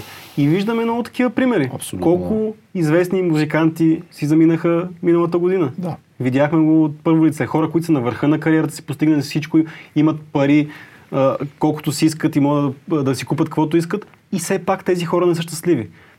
Това и виждаме, че няма права пропорционалност между успеха и щастието на човек и не означава, че ако си богат, си депресиран. Всичките тези неща, които си говорим в момента, са релевантни и за богати и успели хора. Не си мислете, че вие след като нали, едва сте свързали двата края, а, вие сте по-нещастни от а, този, който е на върха и има Със- със най-новата кола. Със сигурност има някакъв минимум от а, неща, които са важни за съществуването ти. Смисъл, а, дом, месечен доход и така нататък. Неща, които са basic, basic Мгм. shit реално. Но аз лично познавам доста хора, които са сравнително популярни в България по един или друг начин и са, не са от най-щастливите. Някои от тях си добре материално.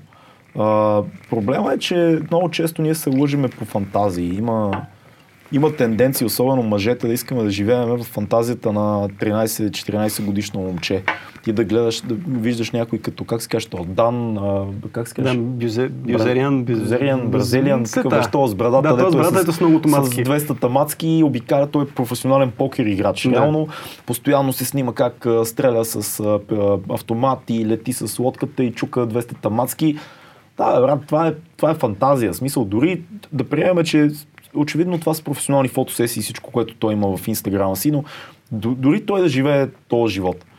Коле, това е фантазия на 12 годишно момче. В Смисъл, първо, не искаш да хванеш някаква венерическа болест, да почнем от това.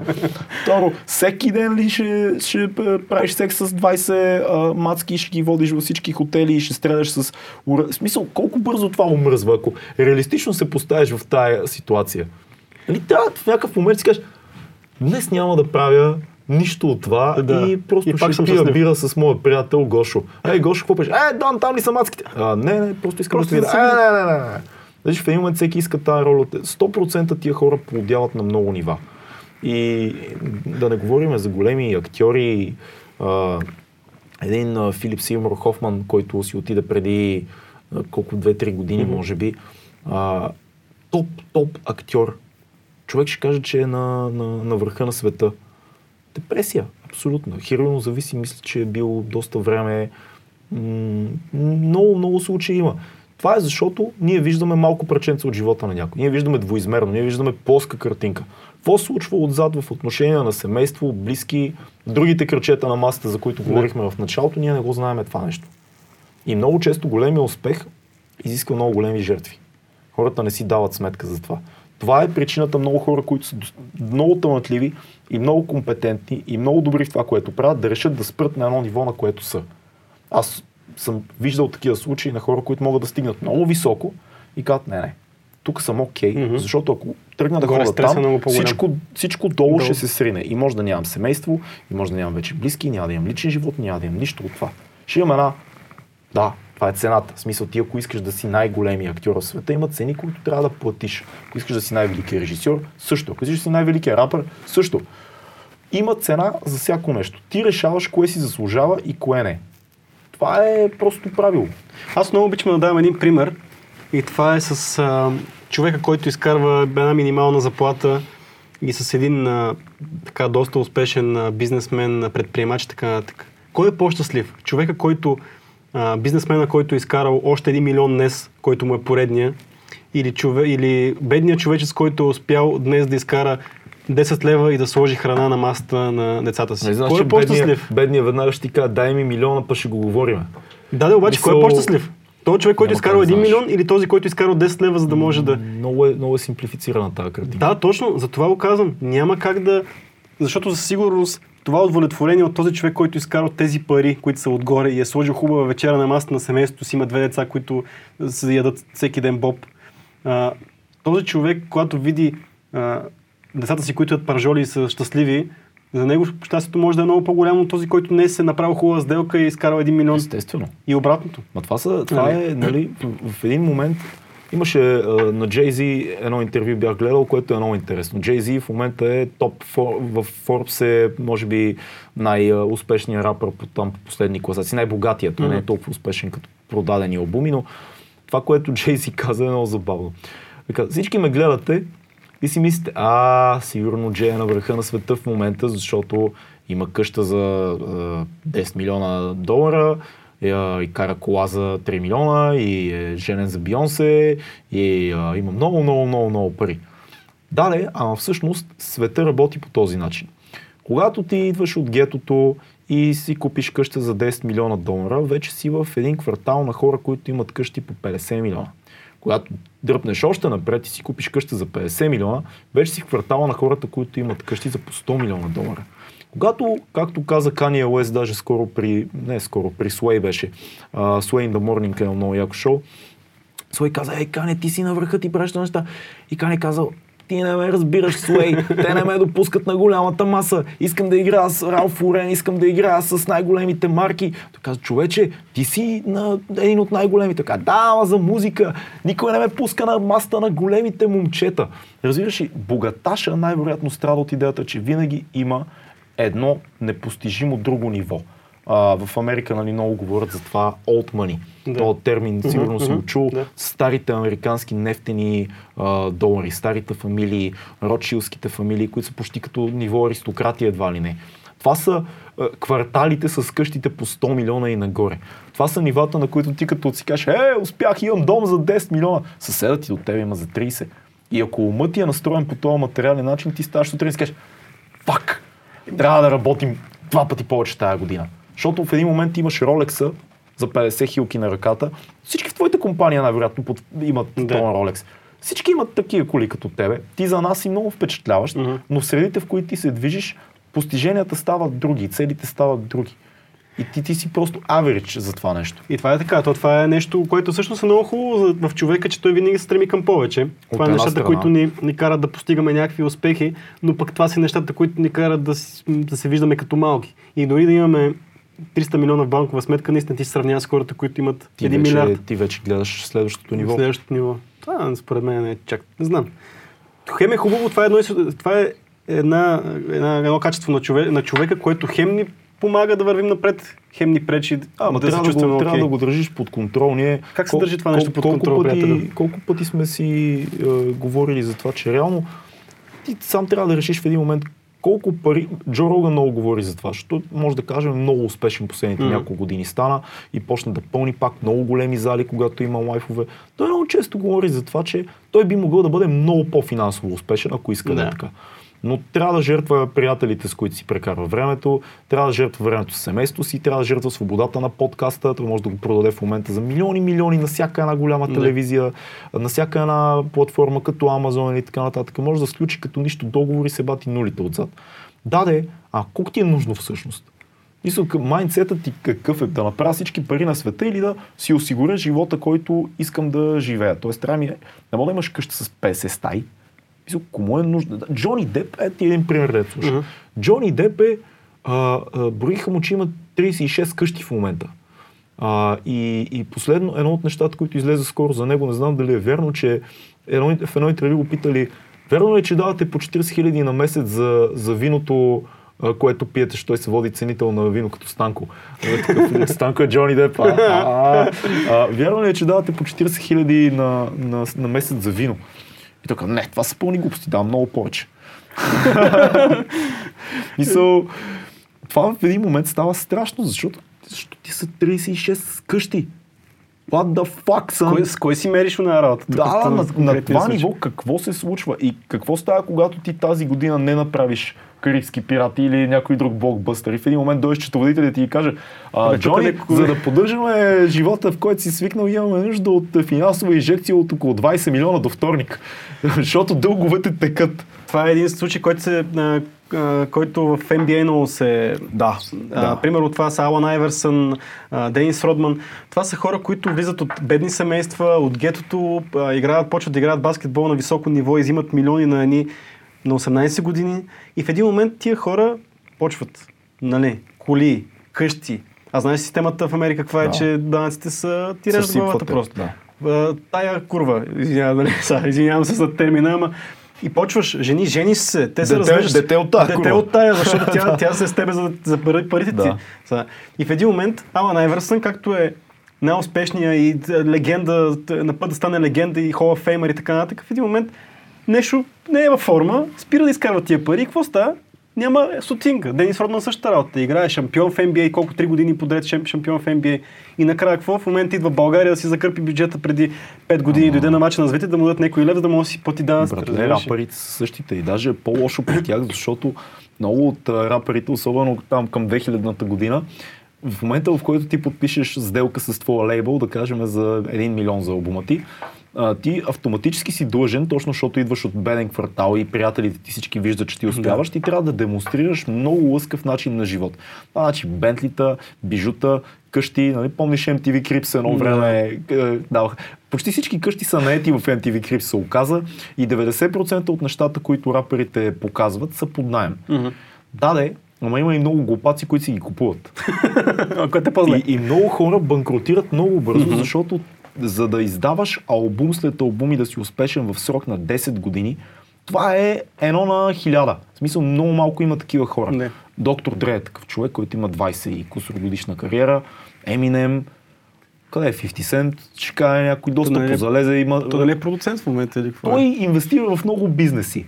Нас инвестира в много бизнеси. Има ресторанти, има неща. Даже наскоро слушах, че рапъра Нас, така любим а, мой рапър, автор на албума Илматиките и а, е инвестирал, взел е дялове в една компания от Силиконовата долина, която е гръбнала супер много наскоро и, и инвестицията му от а, 40 000 долара или нещо такова в момента му се връща под формата на някакъв милиард или нещо от сорта. Тоест, ти ако имаш ума на голям човек, ти ще инвестираш Да. в такива неща, не в бижутата, които се обесценяват много бързо, не в а, а, новото Бентли, което си купил и трябва да поддържаш за 1 милион. Това са такива фитили, които много бързо изгарят. Ти не можеш да държиш този начин на живот. Със сигурност. И 100% много от тях са в депресия. Да, със сигурност. Да, да, да, да, да се върнем, да се върнем да се върнем, защото малко са. Добре, помолиха ли тук една наша колежка, която гледа нашия подкаст, каза задължително си говорите за паникатаките. А, Защото окей, паникатаките са нещо, което са, може би, така проявления на депресията, аз така си го обяснявам. А, със също е така доста сериозно психично заболяване, доста трудно се справят хората и е много плашещо, особено когато получиш такова нещо С това е момента на един ударен стрес, който те хваща като синтезиран малка депресия, буря в чаша вода. По-скоро голяма депресия, В малка- събрана в малка, да, да, да. точно така. А, това е нещо, което дори много жени в момента се оказа, че а, може би, защото са по-емоционални, по-така рязко. Аз съм бил, моят проблем не е бил толкова в депресия, колкото леки, може да се каже, че паническо Това не е разстройство. нормално? травма- Не е ли хелфи това нещо? Ами не знам, колко е хелти, когато се мислиш, че умираш. Мисля, то, реално паника атаката много често е на ръба на това да си мислиш, че... Вау. Не знам дали си имал такъв. А, случвало ми се едно от гъби. Което е съвсем различно. което се различно, Да. ще да си го Да. На мен ми се, първият път, когато ми се случи, то това всъщност беше нещо, което аз не съм имал изпадал в депресии тежки никога. Мгм. Това беше нещо, където моят стрес се от, отключи общо взето. И то в първи момент, когато не знаеш, че е паника атака, наистина си помислиш, че, мислиш, че получаваш удар. Което е безумно просто. Мисли, че ще умреш. Какво, какво минава през ума ти? Смисъл... Минава ти, минава ти, сега не мога да дишам, сърцето ми, нали, А има ли нещо, което и- отключва това нещо? Не. Събитие. Не, Ей така. е така. Вау. И това се случва. Стига, бе. Много често паника атаките са провокирани от нещо. Да, за това А, питах. Да, примерно имаш страх от, а, има страх от това да се возиш в метрото, защото е... И из- изпадаш в паника атака, по проста причина, че те е страх да не ти стане лошо, примерно в метрото, докато се возиш. Да. Но тези гадните, тежки случаи на паника атаки са, не са провокирани от нещо. Най-вероятно са провокирани от нещо, но ти не знаеш от какво е. И то може да се прояви всеки един момент. И това е супер отвратително, проста причина, че ти, ти проявяваш някакви физически симптоми. А те са, реално са лъжливи. И това е нещо много често срещано в днешно време, особено както нашата приятелка и колежка Поли каза при жените. Елият, знаеш какво каза за това нещо? Have fun with it. Особено М. когато знаеш, че имаш, нали, имаш пани, правиш паник атаки, казва, и какво мислиш, че ще умреш, докато се водиш в това ли? Ами айде бе, айде припадни. Айде, какво ще стане сега, ако припадна в метрото? Какво ще се случи? М. Това е някакъв метод на справяне с това нещо. Като видиш, че нищо не се случва, че няма да умреш и че нищо, и дори да припаднеш, нищо няма да, кой знае какво да се случи, ти в един момент учиш да се учиш да се справяш с а, паника е атаките, супер. успяваш да е, паника атака. Веднъж ще кажеш, е паника атака, ще ти мине, втория път лекичка паника атака, ще ти мине. И след 3-4 пъти 10, в един момент те ще изчезнат, защото вече не те, не те ангажират, ти не им обръщаш внимание въобще. Колко често се случват такива неща на човек, който има е минал през нещо такова? О, според мен мога да варира.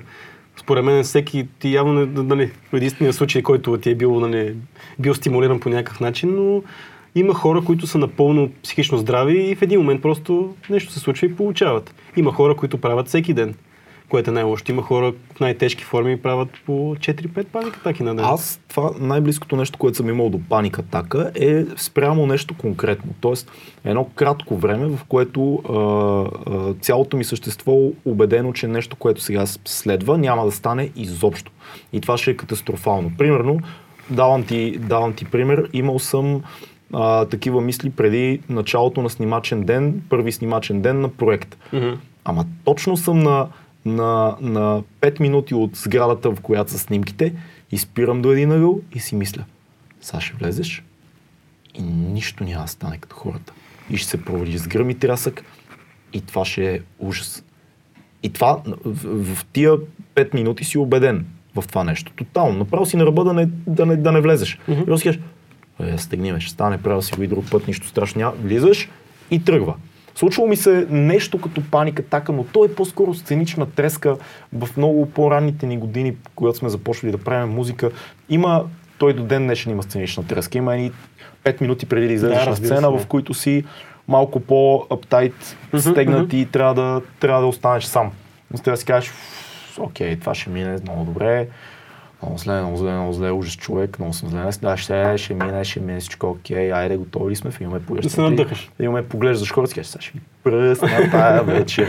И ако диджея пусне някой яко пръче точно преди да ще кажеш, окей, факъм. Ако имаш преди тебе други изпълнители, се надъхваш още повече, но това са нивата на паника така. А, имал съм моменти вечер, не знам дали се брои за паника така, в които седиш, лежиш си в леглото и си кажеш, а, аз този живот, бе, това не е окей, това няма да стане добре. Почва да изреждаш някакви неща. Но това са хелти. е, Добре, то по-скоро е някакъв момент на тревожност е това. Аз би така би го определил, но това е хелти. Това да влезеш, да погледнеш сградата, в която трябва да влезеш да снимаш и си кажеш, нищо няма стане, до някаква степен те кара ти да си докажеш на себе си на това, този глас гадния, който преди то- малко се обадил. просто нищо няма да стане. Каза си, ще се върна. Ще се- да. Няма да се ява. но, ще никога не се, избягам. но никога не се връщаш. Не. Е, това е битката, която печелиш всеки ден. М. Това е, е това според мен е хелти. Това е напълно нормално се случва и ако ви се случва е супер. Защото правите нещо, което ви изкарва извън зоната на комфорта и е окей това. Всеки трябва да го усети това. Но по-скоро паника атаката е, как да го кажа, физически, физиологични измерения на това, че нещо не е окей с тебе. Като сърцебиене, потене, гадене. Аз ги имам, имал съм ги всичките тия синдроми. Просто не съм чувствал, че ще умра. Не е Не. било това усещането, умирам. Било е, това няма да стане. Това нещо, което предстои, няма да се случи. М. Не знам дали се брои. Аз имам чувство, че има точно като при депресията два типа. Едното е по-ясното нещо, наречено паника атака. Да. А, а другото е просто паниката, която те обхваща преди нещо ново за тебе, която е съвсем човешка, нормална, дори и полезна, защото те стяга и те концентрира. И много хора, особено в момента гледам, че е популярно в YouTube, които пишат паника атаки, паника атаки. па-». И като пуснеш видеото и почнеш да слушаш ситуациите, ти да, да му плеснеш един зад вратник и да му кажеш, особено, нали, мъж, жена не е толкова важно, но особено когато историята е неубедителна, да му кажеш, пич, нормално е всеки път, когато правиш нещо ново и си в ситуация, в която ти не контролираш всички обстоятелства, умът ти да, да, да се включи и да, Да. каже, да бягаме, не сме на сигурно място, ще се провалим, ще се изложим, ще станем Не, много малко зле. адреналин се включва в този момент. Да, да, да. Е- Но, но това е полезно. Мислиш ли, че Да, е. пра, пра, пра дядо ти, а, а, неандерталеца, като е като отишъл на лов и е видял мамута и не е имал паника така. Мисъл. Трябва да убиеш мамут, тигър или Направо нещо. си е паника така на куче. В смисъл или ти, или той. Да, Това е друго. Разделихме малко и разделихме нещата, но пак, според мен, паника атаките, същите формули, които си говорихме за депресиите, М. работят за паника атаките, защото пак е то измерение на психично заболяване. Нали, сега. М. Малко е гадна думата заболяване, но то си е дисбаланс, Състояние. дисордер го водят, нали, М. в смисъл разстройство. Да. То си психическо, психическо разстройство, което може да адресираш по същия начин, както адресираш а, към депресиите. Филка, имаш ли микрофон, да? Микрофон имаш ли си, Филка? Па имаме Я кажи ти сега колко, колко луд си ти. Какво ти се случва на тебе и изпадаш в депресии, паника, атаки? Трябва да са. Трябва всеки да си сподели тук. значи Гадостите. атаки. Чакай да си видим нивата дали се чува. А, така. Се. Паник атаки не съм имал. Имам приятел, който, който беше изпадал тайно всъщност, той не беше ми споделил. А, имаше, имал е два месеца всеки ден паник атаки, той не излизаше от вкъщи и ние си мислихме, че той пише сценарий. Мгм.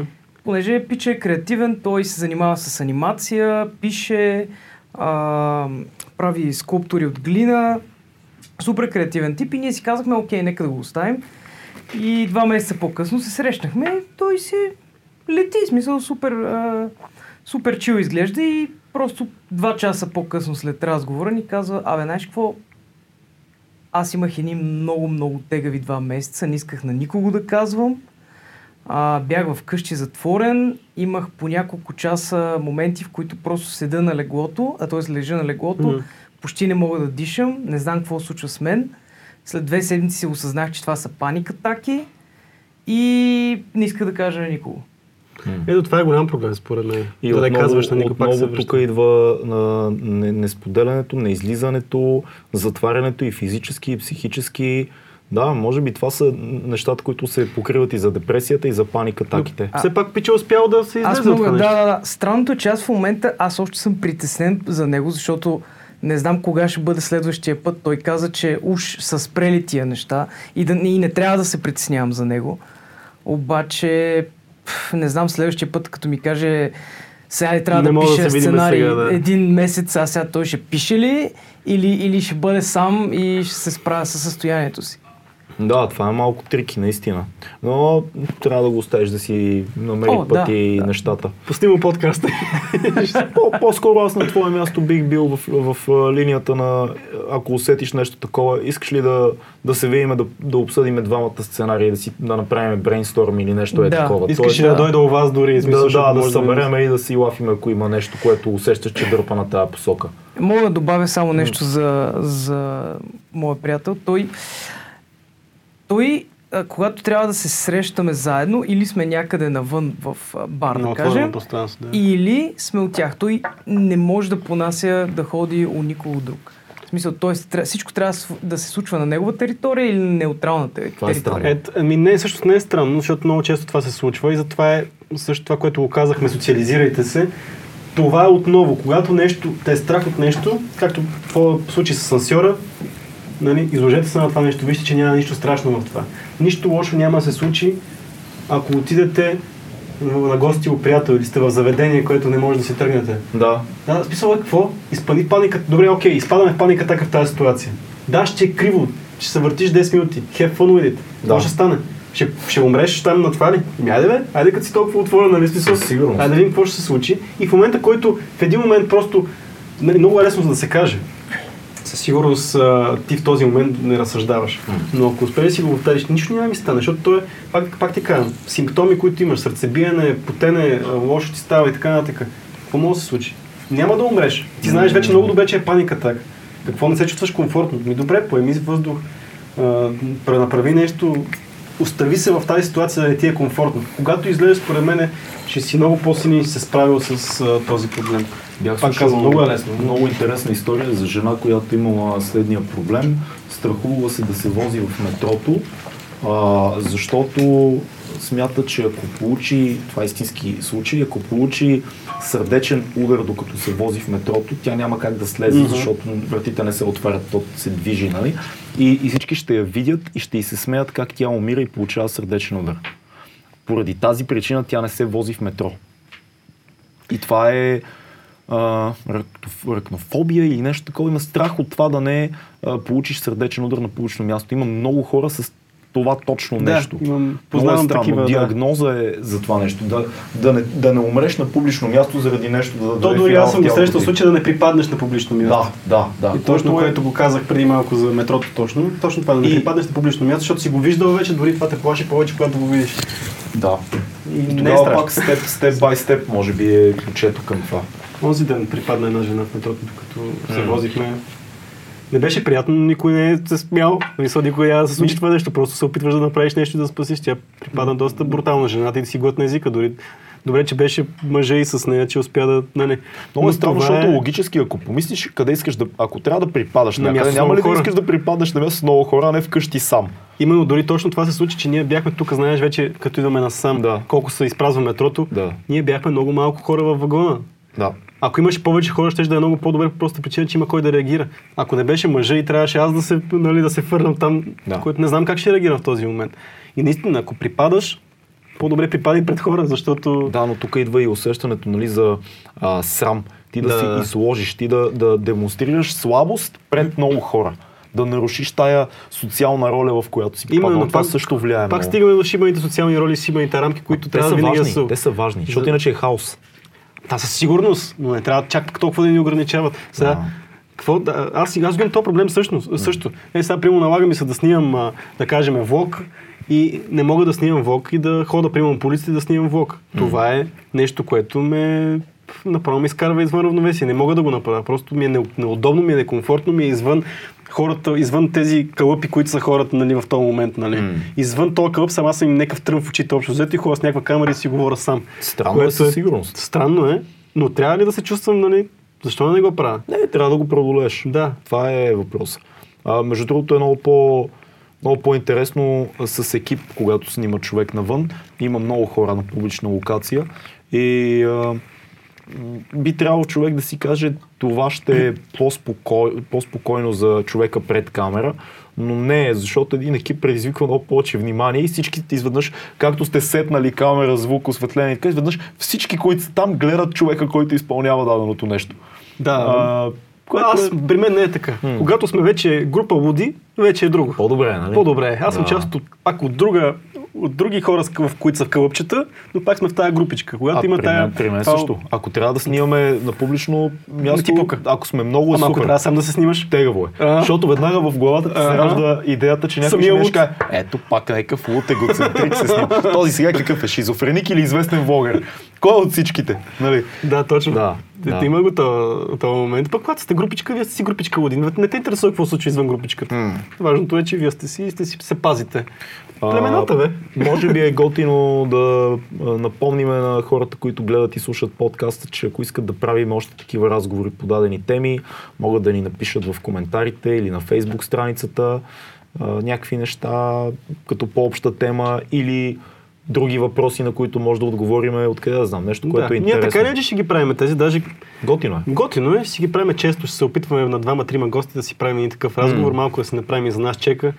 Ми да, защото ние сами виждаме какво мислиме по дадени теми и стигаме до нещо по този начин, което е най-голямата стойност на това. А ти какъв влог снимаш в момента? Я кажи на хората къде да гледат и какво да гледат. Ами снимам едно интересно предизвикателство, което, нали, то пак ще стигне до депресите тук. Тук Да. ще се вържат темите. А, снимам едно предизвикателство, което ми дойде идеята за него чисто като експеримент сам за себе си. И това е да оцелееш с 5 лева на ден за храна. Въобще, Да се, храни с, да се храни с 5 лева на ден, което се оказа, звучеше ми много невъзможно, се оказа, че е доста, не че е доста лесно, сравнително лесно от към продукти, трудно от към време, защото постоянно Така. трябва да готвиш. В V-Box ще излезе цялото това нещо. Може би, когато излиза този подкаст, тогава някъде ще тръгват и, и тези неща.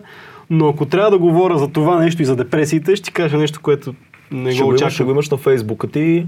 Да, най-вероятно ще го кача на, на ще го споделям във Фейсбук. В. V-Box ще, сигурно ще е на... Интересно ще е със сигурност. Но да се върна на депресиите и това как... Много, много странно се случи, защото всеки един път, когато се храниш, ти трябва да го документираш. Да. И готвиш, всичко това, това цялото нещо го снимаш. Реално храната ти е това, което ти документираш. И в един момент, какво се случва? Всяко едно твое хранене е работа, Хм. което е мадафак. Мисъл, ти в един момент изпадаш в това, че ти, ти не, ти си яде човек. Не ти си яде по проста причина, че ти го свързваш, храна, свързваш с храната с работа. И ти нямаш момент за почивка, нямаш, нямаш го това нещо. Трябва някак нещо трябва да се щупи в тебе, за да успееш да го правиш по този начин. При мен не се щупи, може би никога повече няма да правя влог. Мисля, от сега го казвам, защото не случайно знаеш много добре, че влогарите, известните влогари много често си правят една дълга почивка от 6 месеца. И като се появят пак, бях много депресиран, бях много смачкан. И как няма да си депресиран човек? Всяко едно нещо, което правиш, дори да си излегнеш на плажа, да си почиваш, ти го документираш, това не е почивка, това е работа. Така че цялото нещо, което трябва да излезе, аз правя експеримента, супер интересно ми е, според мен ще е интересно на хората, опитвам се да помогна, но посланието, което искам да, да изкарам от това цялото нещо е почивайте си, хранете се добре, Наспивайте се, Наспивайте се. спортувайте. да, всички ти неща, за които сега си говорихме, но най-важното е опитвайте да се, си давате по някакво време да не мислите за нищо, да си почивате, не дейте да излизате от работа и да си я пренасяте вкъщи, защото тогава какво става? Изморявате се от работа, на другия ден не сте свежи на работа, пренасяте си вкъщи работа, което ако имате, ако живеете с а, нали, партньор, се, стреса от работата се пренася във вашата връзка, Опитайте се, когато излезете от работа, да спрете да мислите за нея, когато отидете. Тогава ще са много по-пълноценни в живота си, в личния живот, много по-пълноценни на работата. Нали, фрагментирайте нещата, така че да може да се справяте с тях, защото иначе М. става страшно, особено ако занимава с 20 различни неща. Да, и време. малко или много важно е човек да работи нещо, което му е и хоби, смисъл нещо, което е важно за него, да бъде интересно и да не го чувстваш като работа. Не помня кой беше казал тая велика мъдрост, но ако работиш хобито си, няма да работиш нито Да, един ден в живота си. Нали? Това, е, това е истината. А, да направим а, традицията от първия епизод за книга и събитие. А, За книга и филм да го направим, защото не знам кога ще излезе този Аз и събитие искам да кажа. Добре, кажи за ще книга по- първо. За книга. Значи, значи моите и книга и филм Да. са по темата. Окей. Защото знаех, че отдавна, че си говориме за, а, за депресиите, за такива психични разстройства. Моята книга, значи ние пак, аз доколкото разбрах, пак ще се разделиме на художество и не художествена Сега ще литература. Или ти нещо друго имаш. Сега ще видя. А, значи това, което аз а, в момента чета е анализ на характера на Вилхем Райх, Да. Което е класически труд в психологията. Тези неща, които преди малко говорихме за биоенергетика, за...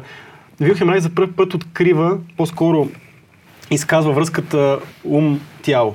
И това, че процесите, които се случват в главата, ни се отразяват на тялото и обратното. А, и за това всичките неща, които си говорихме за спортуване, за биоенергетика, за активна медитация, всичките тези неща са обяснени много добре там.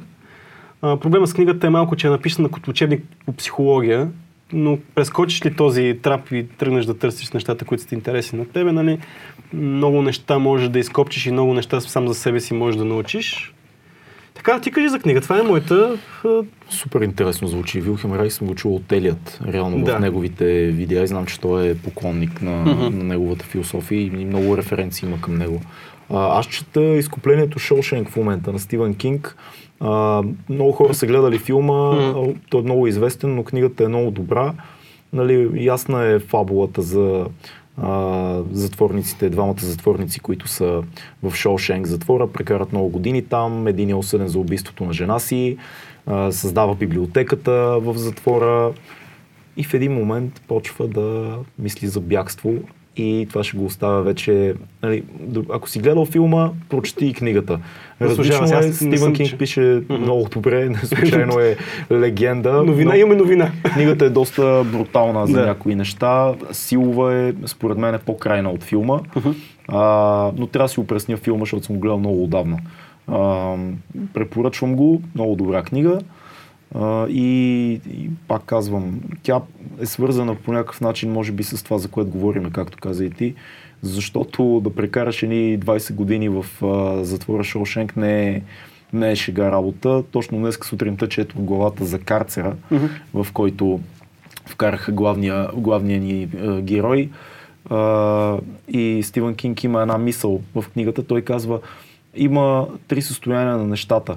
Добри, лоши и ужасни.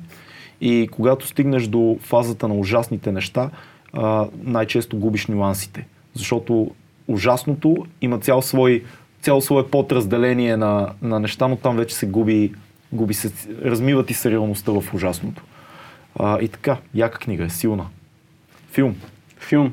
Значи аз съм подготвил два, съм си а, така набелязал главата, даже точно наскоро ги изгледах отново. И един е документален, един е игрален, игрален и двата са с едно и също заглавие. Окей. И се казват Нъмп. Okay. гледал съм го. Да, Нъмп е игрален филм, който С Матю Пери. с Матю Пери, което е един от филмите, които си кажеш, що не е по-як филм. Нали? Смисъл, толкова яка историята вътре, че що, нали, Супер, аз много го харесвам. Да, ме ми харесва, аз много го харесвам филма, но има много такива, нали, чисто като кинаджи, нали, ние си гледаме по различен начин на нещата. Не е най-добре направения като умения филм. Точно така. Да. Но историята е много добра, защото... Изпълнението му е много Изпълнението яко е много добро, защото все пак Матю Пери, който не знае, той е Страхотен. преминал през много а, Депресия, точно такива депресии, зависимост от а, болко успокояващи Да. такива неща. Но филма се разказва за един човек, който в един момент му се отключва едно психично състояние, което се нарича деперсонализация, което общо взето, най-просто казано, не възприема възприема света около себе си като сън. А, Свързано е с много депресия, свързано е с много а, негативни мисли и така нататък, който този човек в един момент открива любовта. И отново ще го оставим до тук, но аз а, като цяло съм много фен на филми, истории, книги за хора, които са психично болни. Не знам защо. В смисъл, или по-скоро, не знам, за щупени хора ми е много интересно да гледам и начина по който те се справят с проблемите. Не бих Ами казал, да. че аз в живота съм бил много често а, щупен и никога не съм се чувствал, че имам някакъв а, нали, дисордър такъв. Имам страх от това нещо, със сигурност. Един от най-големите ми страхове в живота е да не полудея. И, и моя. И моя, Да, определено. защото няма много често в днешно време усещаш как в моменти тръгваш в някаква странна посока и трябва да се дръпнеш. И филмите за хора, които се справят с а, тези проблеми са ми много интересни. Това е нали, игралния филм. Документалният със също Само, заглавие. само да добавя за, Да. за филма с Матю Пери. Ако хората са гледали Матю Пери само от приятели и разни други комедийни, Комедийни ролички, роли, да. които е имал, а, това е добър, добър повод да видиш Матю Пери в малко по сериозна роля. Той пак вкарва леко комедиен елемент, но филма си е драма, като сте е, гледали. тежка драма. Драма си е. Тежка драма. И наистина той е много, много добър актьор. Аз съм гледал два, два пъти или три пъти този филм. И аз съм гледал Много е, много е готин. А, също ако за комедиен актьор, който е много по-добър драматичен актьор, много хора, като ми кажат Джим Кери, си представят маската и Айс Вентура. А, Робин не- Уилямс Да, също така. също. Даже много, в много по-голяма степен, може би. Вижте драматичната роля, примерно Джим Кери, мога да кажа, човек на луната е за мен. Филм. Да, Да. това е нещо, което трябва да се види, както и да е. Другия документалния филм, също с казва се Nëmp, може би много трудно ще го намерите този филм. Аз а, съм го гледал много отдавна. Авторката се казва Мелоди Грифит, която аз имах удоволствие да бъда нейн мастер-клас. А, прави много интересни филми, като обикновено тя снима с една малка камерка и предварителното интервю с а, хората за документалния филм всъщност е 90% от нещата, които слага във филма. Но специално този филм а, става въпрос, там вече с повече по-професионален екип, за зависимост към а, антидепресанти, защото Окей. нейният брат минава през а, точно такъв, а, такъв етап от живота си. Там се говори точно за проблемите, които минават хората, които са зависими от антидепресанти. И в един момент как нали, не случайно ставаш безчувствен към света около тебе, защото Mm.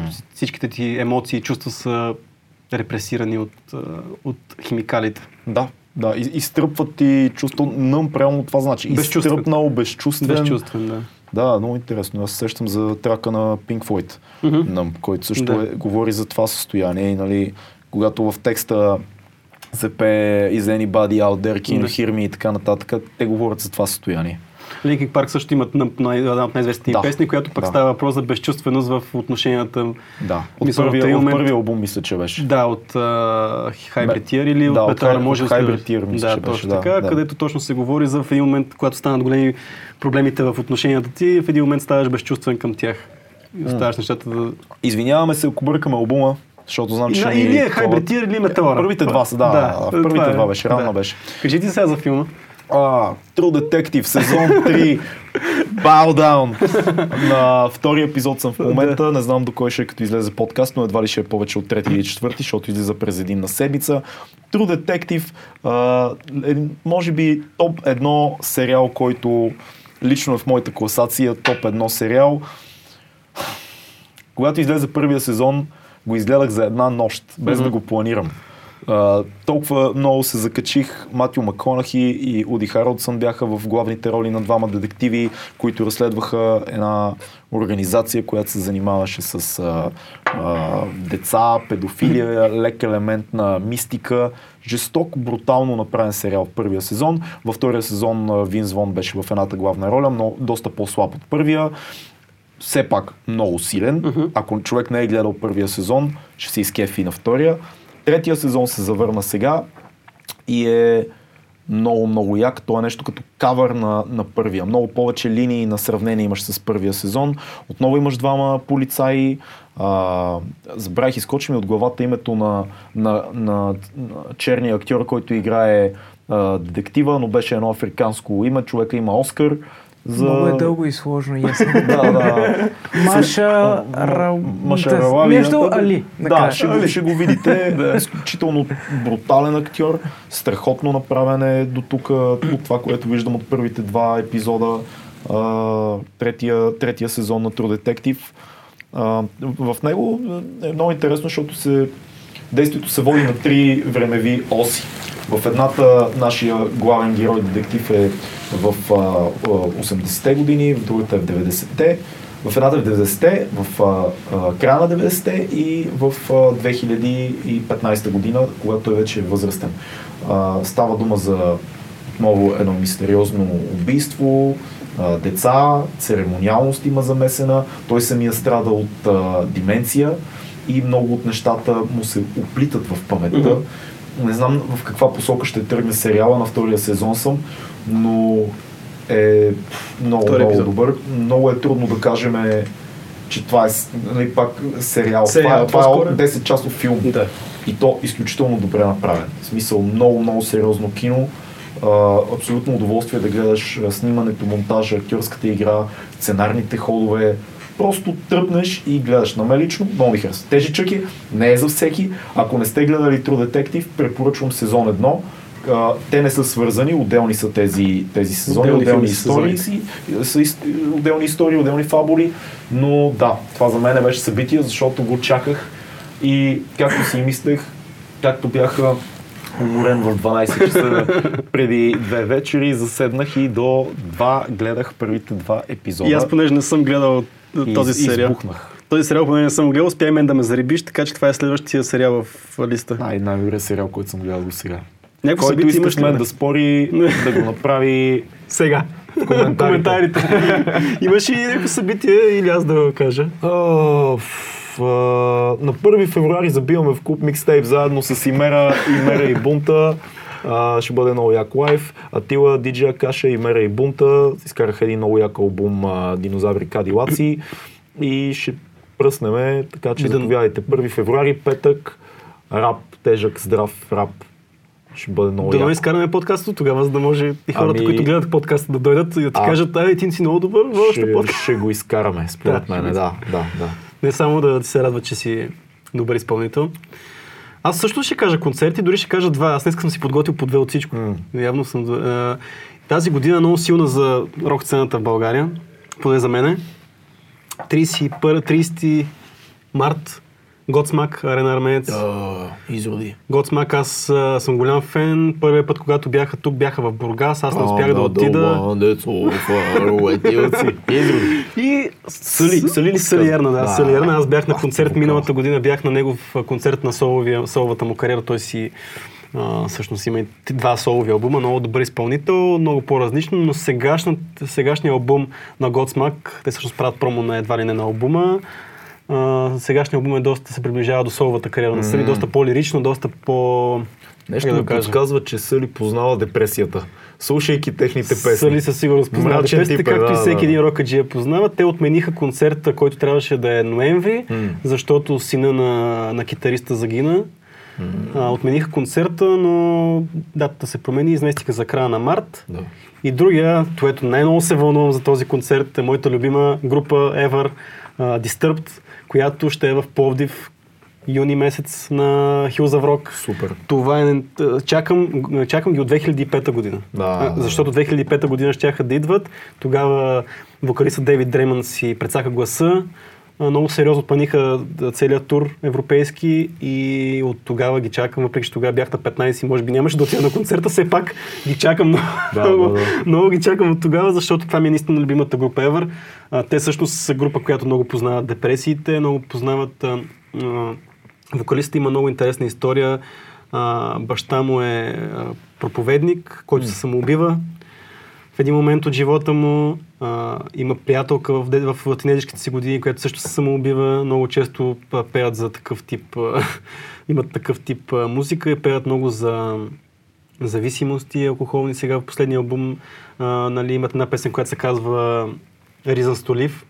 Reasons to, Reasons to Fight, извинявам се. Reasons to Fight, където се говори за това как, каквото и да се случва в живота ти, каквато и зависимост да имате, винаги има причина да се борите, защото има някой, който ви чака едва ли не и си струва заради него да се борите. Това са нещата, които супер много се вълнувам и там ще е нали, Супер яко. изкарване на Еми, звучи много готино.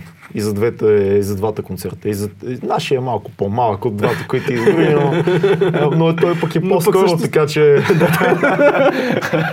Да. Също толкова стойностен. Еми добре, това е за днес. Еми, по това е, да, А, абонирайте се за а, подкаста ни в YouTube 2200, харесайте страницата в Mixcloud.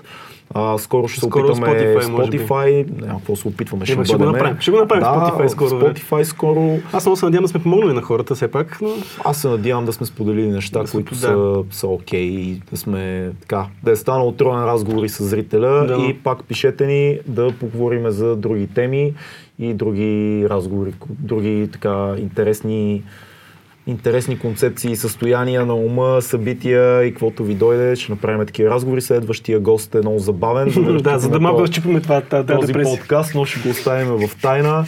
И така, чао, до скиф. Няма какво друго да кажа. Чао.